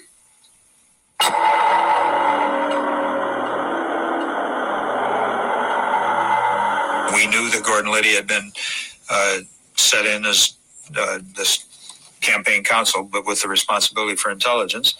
And uh, apparently, he had, had a budget approved and was was going to start moving on doing whatever he was going to do. I was called in by Jeb Stuart Magruder to his office, and he said, "Can you get into the Watergate office building?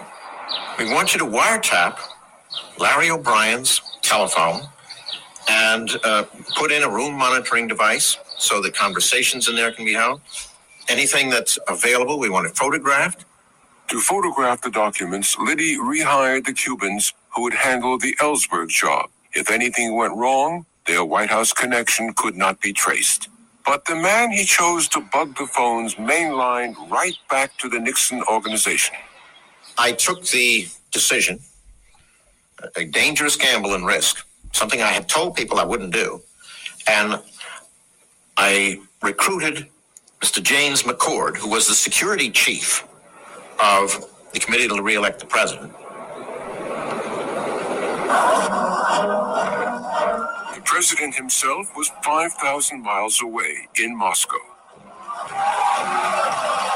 He crowned a year of foreign policy triumphs by signing the first nuclear arms limitation agreement with the Soviet leader Leonid Brezhnev. On Sunday, May 28th, he concluded his trip with a televised speech to the Russian people.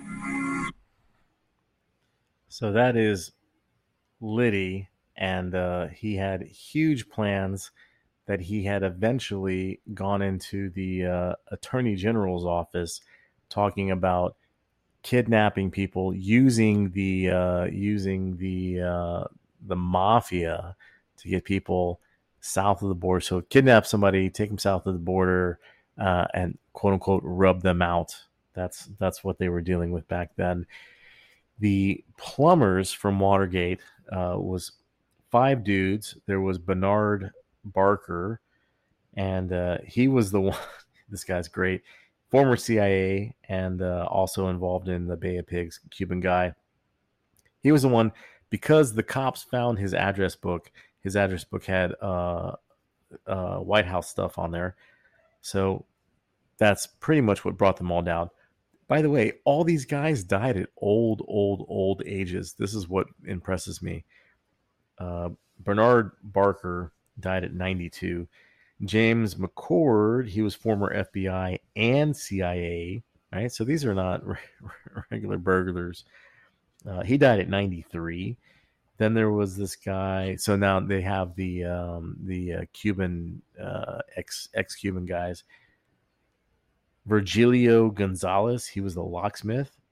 He was he was pretty much a CIA agent. They they say he was he had CIA connections. He was an agent from Cuba and from Miami. He lived to the old age of 97. James McCord lived to the old age of 93. Frank Sturgis was CIA quote unquote connections, which means CIA from Miami, also from Miami. He was the youngest. He died the youngest of the group at 68. There's another one, you Eugenio Martinez. He was CIA quote unquote connections Cuban exile uh, from Miami. So lots of these ex-Cuban dudes from Miami, the guys that helped him break into the psychiatrist office. He died at 98 as well. So in all of this, these guys breaking into the the Democrat uh, office, they they had tried a couple times in May, didn't go well. They failed. Uh, these guys are supposed to be super duper uh, CIA guys, whatever. They're not good at their job. At one point, they like leave bugging devices and they escape and they say, "Oh, well, the bugging devices they only gave us like the hair appointments of the ladies and things like that." I don't believe any. No, no, no, no, no. That that that's a lie. There's a whole like backlog conspiracy theory on on all of that. What kind of spy then, devices uh, were they in- using? Oh my god. Excellent question, Uh, Shawn, Shawn Esquire. You you can you can look this stuff up online. They had these uh, chapsticks. Like, have you ever Uh, le- used chapstick? And then you could be like talking to the chapstick. Well, just remember this was 1972, so this was they there was no Wi-Fi Mhm. back then, right? So there was none of that. So they had these chapsticks where you you would put the chapstick on, and then you'd be like, uh, "Red leader to green leader" into the chapstick. But the chapstick had this huge cord, this extension cord, like a like your fucking dryer in your laundry room, because it was the 70s, right? So you can literally, when the cops caught these guys. By the way, how do the how do the cops catch the the plumbers? These CIA, FBI, military They were doing overlord night, secret right? guys they were hiding behind desk they had like tried to put tape on a door so that the door wouldn't close and that didn't work and all this other shit. And then so when the cops were doing their sweep or whatever they're like hey hey hey hey hey come on come on. Get, out there from under the desk. So these grown me- these grown men came out from under the behind the desk with their suits and everything. And then when they started um i mean not strip searching them when they started clearing their pockets and everything they were like what is this chapstick what is this why does your chapstick have a 15 pound electric cord on it like because it's the 70s and there's no such thing as there's no such thing as wi-fi so uh, yeah they were they were very very handily caught which by the way uh i think that was the whole plan all along. They were going to throw those guys under the bus. They were going to get caught. Either like the real team had gone in, you know, or this these guys were just the smokescreen team. But there's a whole thing online about the guy that had given up um, the um, Bernard. Uh, Bernard Barker had an address he- book on him, You right? call him why Bernard they got or was it Bernard? uh, Bernie, B B Dog, They spent the weekend at his place. So um the whole reason why they connected them to the White House and everything like that was because uh a B B Nizzle had an address book. And in the address book there was a there was a connection to um to His uh, electrical cable was run all the way to 1600 presidential. yeah. 400 400 yards. Yeah. On the on on the on his address book there was also like a connection to white. So because of because of bernard that's how they tied it in to the white house all of Mm. their bullshit so the official story is they, they were breaking into the democratic uh, you know the head The DNC. the headquarters, which was there in the in the Watergate Hotel, right? And then uh, Forrest Gump was like uh, playing with lights or whatever because he was special needs. And then um, and then they they caught these guys that were in suits who this was their third time breaking in. These guys are supposed to be FBI guys, CIA guys. They're this is they blew it on the first time. The second time they didn't get the bugging devices into the um into uh Larry O'Brien is the leader of the DNC. They didn't get bugging devices into his phone. They didn't get bugging devices into his desk.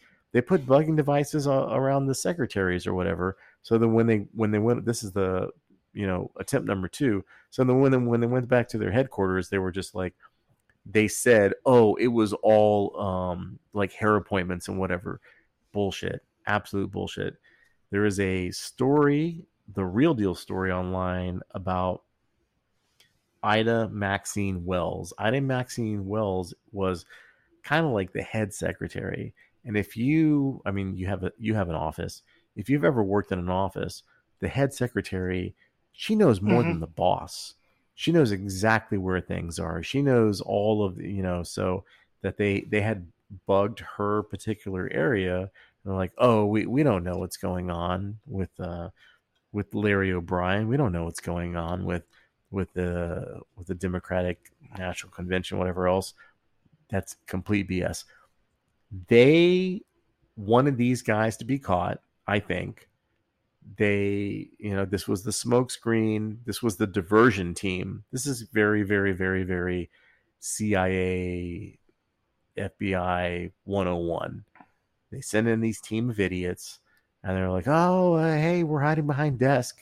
And the cops show up, and they're like, "Okay, we got it. and then you." the real team And comes the in, real team gets all the info. the the real team is is is getting stuff done right so one of the things was that to this day they said what did the uh, what did the surveillance show from ida maxine wells that they had actually got a bug over there and they said oh it's nothing about um like hair appointments and things like that this is the 70s bullshit she was talking on the phone you know from her office to other high end Democrats about all kinds of stuff. So yeah, I'm not I'm not buying that at all.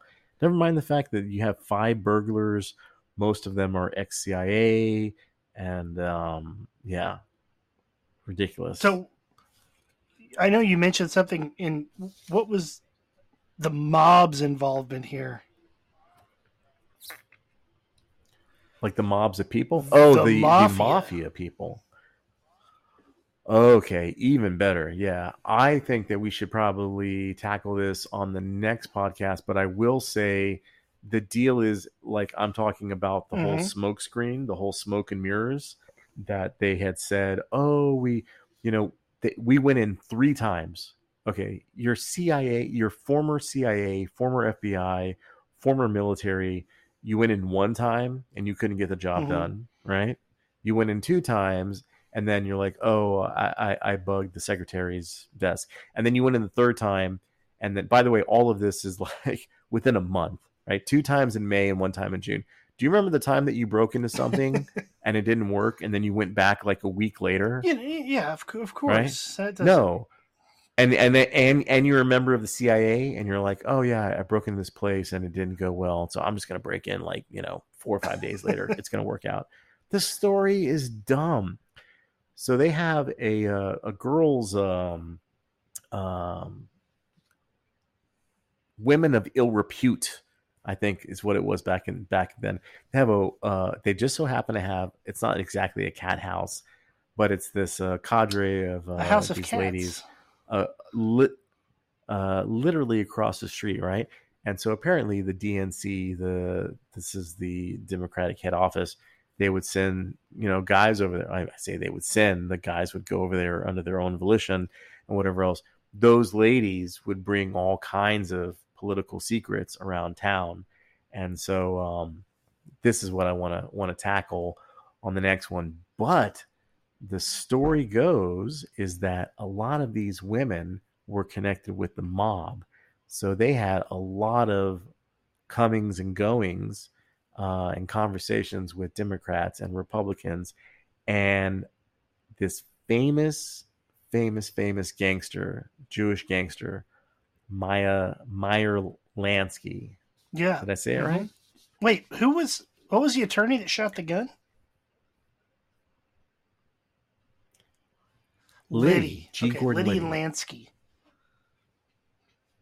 Okay. I mean, Lansky's, you know, like very Jewish guy, you know, and and Liddy is uh I have to assume like super duper Protestant. So yeah, one of the big one of the big conspiracies on all of this, which I tend to believe is that this team of idiots that went in and couldn't get it done, and then went in and couldn't get it done, and then went in a third time, and they were like, "Oh, I'm former FBI and I'm former eh, CIA, and uh, I'm hiding behind a desk. You got me, and I've got my chapstick, my chapstick spy, my chapstick spyware with my 15 pound extension cord. You know what? And That's so, a uh, life yeah, lesson for you right that. there. If you ever hear anybody say, I'm former CIA, you should assume they're probably still working for the government, right?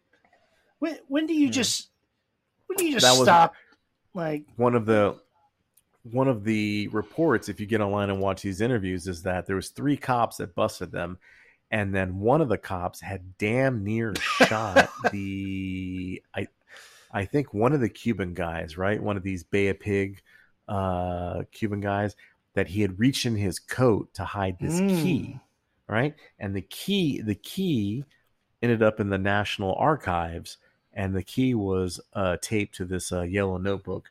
That key was supposed to unlock the secret lock on um on uh the uh, democrat guy's uh, desk on uh well from from Maxine ida Wells, maxine wells larry larry o'brien was heading up the democratic republican office so they had a key to get into his uh, secret compartment of his desk they never they went into that office three times and they never got a bugging device in Larry O'Brien's phone or his desk or whatever. How many times do you think CIA, ex CIA, ex military, ex whatever went in there and they didn't get a single bugging device into his phone or whatever, and they had they had a key to get into his they're either desk. very So very terrible or real- this wasn't the real group. the real, real. I mean, come on, uh, you're that terrible that you can't get in after three, and the third time you get caught red-handed. Like, Come on, no, no one believes that. That's complete bullshit. So this this team, the quote unquote plumbers, right? These five idiots, um, these were the guys that the real guys threw under the bus to get whatever. Across the street, there's all these girls that just happen to be across the street from DNC, right? And they're hooking up with all these Democrat, Republican guys, whatever else. Meyer uh, Lansky, this uh, famous, famous Jewish mobster guy, had a famous quote, and he said, "One day, we'll have our own president." So you have to remember that this is the '70s. So the like a president for the is- mob. they own they they own Mhm. Vegas, right? If you own Vegas, then you are just a hair away from owning enough senators to make a dent in in DC and politics in the US and all and all of that stuff. So that's that's my take on all of it. And I and I think that we really should delve into it uh, for uh, for follow up. But I will say, Shawn Esquire, in closing, G. Gordon Liddy, uh, this guy is such a character. He got 20 years. How how much of his 20 years did he Mm, serve? Six.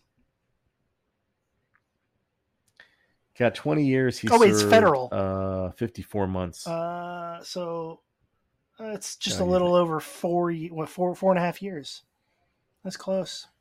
Yeah, he got 20 he got 20 years and all these guys got like breaking breaking and entering and conspiracy and this and this and this. So he got 20 years, he served 52 months and he got a $40,000 fine. Also, when he got out, he has uh he had like a radio program. He had like a radio program with Timothy Leary, who's the famous guy saying tune in, drop out, do acid, Okay. all of that. So I, I will be listening to a lot of G. Gordon Liddy stuff over the next couple. Also, I'll be watching the show, the actual uh, the plumbers, White House plumbers from um from uh, HBO soon. John Mitchell in the history of the United States, John Mitchell, Attorney General, former Navy, went to jail. How much? Uh, how much time did he do? Probably four years and lost his law license. He got two to eight years and served 19 months. So this Yeah, is the highest lawyer of the land, right? Yeah, yeah. This is a big, big, big, big, big, big deal. Uh, James McCord, he was uh, ex CIA and FBI and ex Air Force. He was part of the plumber crew. Uh, he got uh, one to five years. He served four months. Bernard Bark, he's the, Good old uh, Bernard. He's the guy. If if, if good old uh, B Dizzle, uh, FBI agent, he uh, there's some confusion online. He got like a couple of sentences, like he got two to five, to, uh, he got two point five to six years. Then he served eighteen months. Then he got more. Uh, so um, anyway, he got he got jail, jail time, whatever it was. Virgilio Gonzalez. Little he Helio. was uh, he was the locks. He was the uh, he was the locksmith, right? He was a CIA agent, probably from Cuba, and um, he got one to four years. He served a year. Frank Sturgis, uh, CIA quote unquote connections. Uh, he was a Cuban revolutionary. He, I think he got one to four years. He served um, 14 months. Then there was Eugenio Martinez, CIA quote unquote connections, also ex ex uh, Cuba guy. He got uh, one to four years and he served 15 months. And he was pardoned by Hmm. Reagan. I love the fact that uh, G. Gordon Liddy got 20 years, commuted to eight years, commuted to eight years by Jimmy Carter, only, uh, and then he had like a $40,000 fine. And also, without getting to all of the other stuff, I mean, multiple convictions, multiple assholes here. Uh, one of the big, big, big things that brought down the whole thing, as we all know, was this uh, whistleblower named Deep Throat, who communicated in uh, in um, garages, like dark uh, parking garages, with um, the Washington Post. Mostly this famous journalist named Bob Woodward from the Washington Post. So that's where all this came from. This guy, Deep Throat, that was leaking all this information to Bob Woodward from the Washington Post, was not revealed into the early 2000s. Hmm. Who was Deep Throat? People said that for years and years and years and years, decades. So this is this story is 1972, 1973, uh, and then he's not revealed until 05. William Felt. William Felt was the FBI assistant uh, assistant director. So William Felt was what's known in this day and age as a whistleblower, Okay. direct, direct, direct from the FBI. I don't know if we have any any uh, whistleblowers these days. You know, uh, I wonder how they got that term. Like, was there somebody at the beginning that had a whistle and blew into it when they knew corruption was going down? Yeah, I think so. I think I think it was like a like a coach thing. You know, when the coach is like, um, like, hey, get over here. And He was- just blowing your whistle, like, "Hey, no, crap." former associative director of the FBI. And so, yeah. Can you think of anything going on now where the FBI is like, we don't like whistleblowers. Whistleblowers are the worst. I can't imagine that's ever happened in Yeah. history since Yeah. then. So, guess what? The entire Nixon administration was brought down from an FBI whistleblower. So, FBI, when you are fucking around and you're doing warrantless spying and you are you are making uh, files on Martin Luther King, which you did, and Frank Sinatra, and you're going after uh, like kids with dime bags, and you're wasting tax dollars and wasting tax dollars, or you're uh, you're going after the wrong politicians. You're going after the politicians that uh, that don't have the lobbyists that uh, that are telling you to go after whatever. Like whistleblowers matter. Period. So again, like Shawn Esquire and I have said for many many years, here we go. The entire story of Watergate, bringing down the Nixon administration, all of that would have never happened without a whistleblower. And whistleblower just happened to be the associative director of uh, FBI. Didn't even come out until uh, 2005. Also, uh, way to go, FBI guy, that you uh, you went with Deep Throat.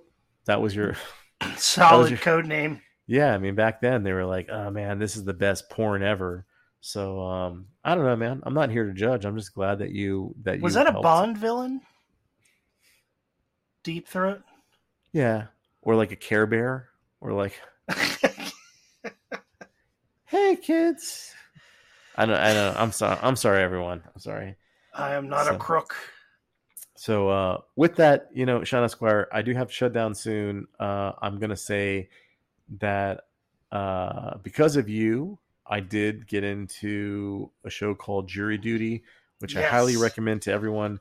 Super hilarious, so so hilarious, and um, and we have a lot to cover next week. But uh, but I, I think we've we've just we've tackled so much that I, Uh-huh. I I I have to digest it.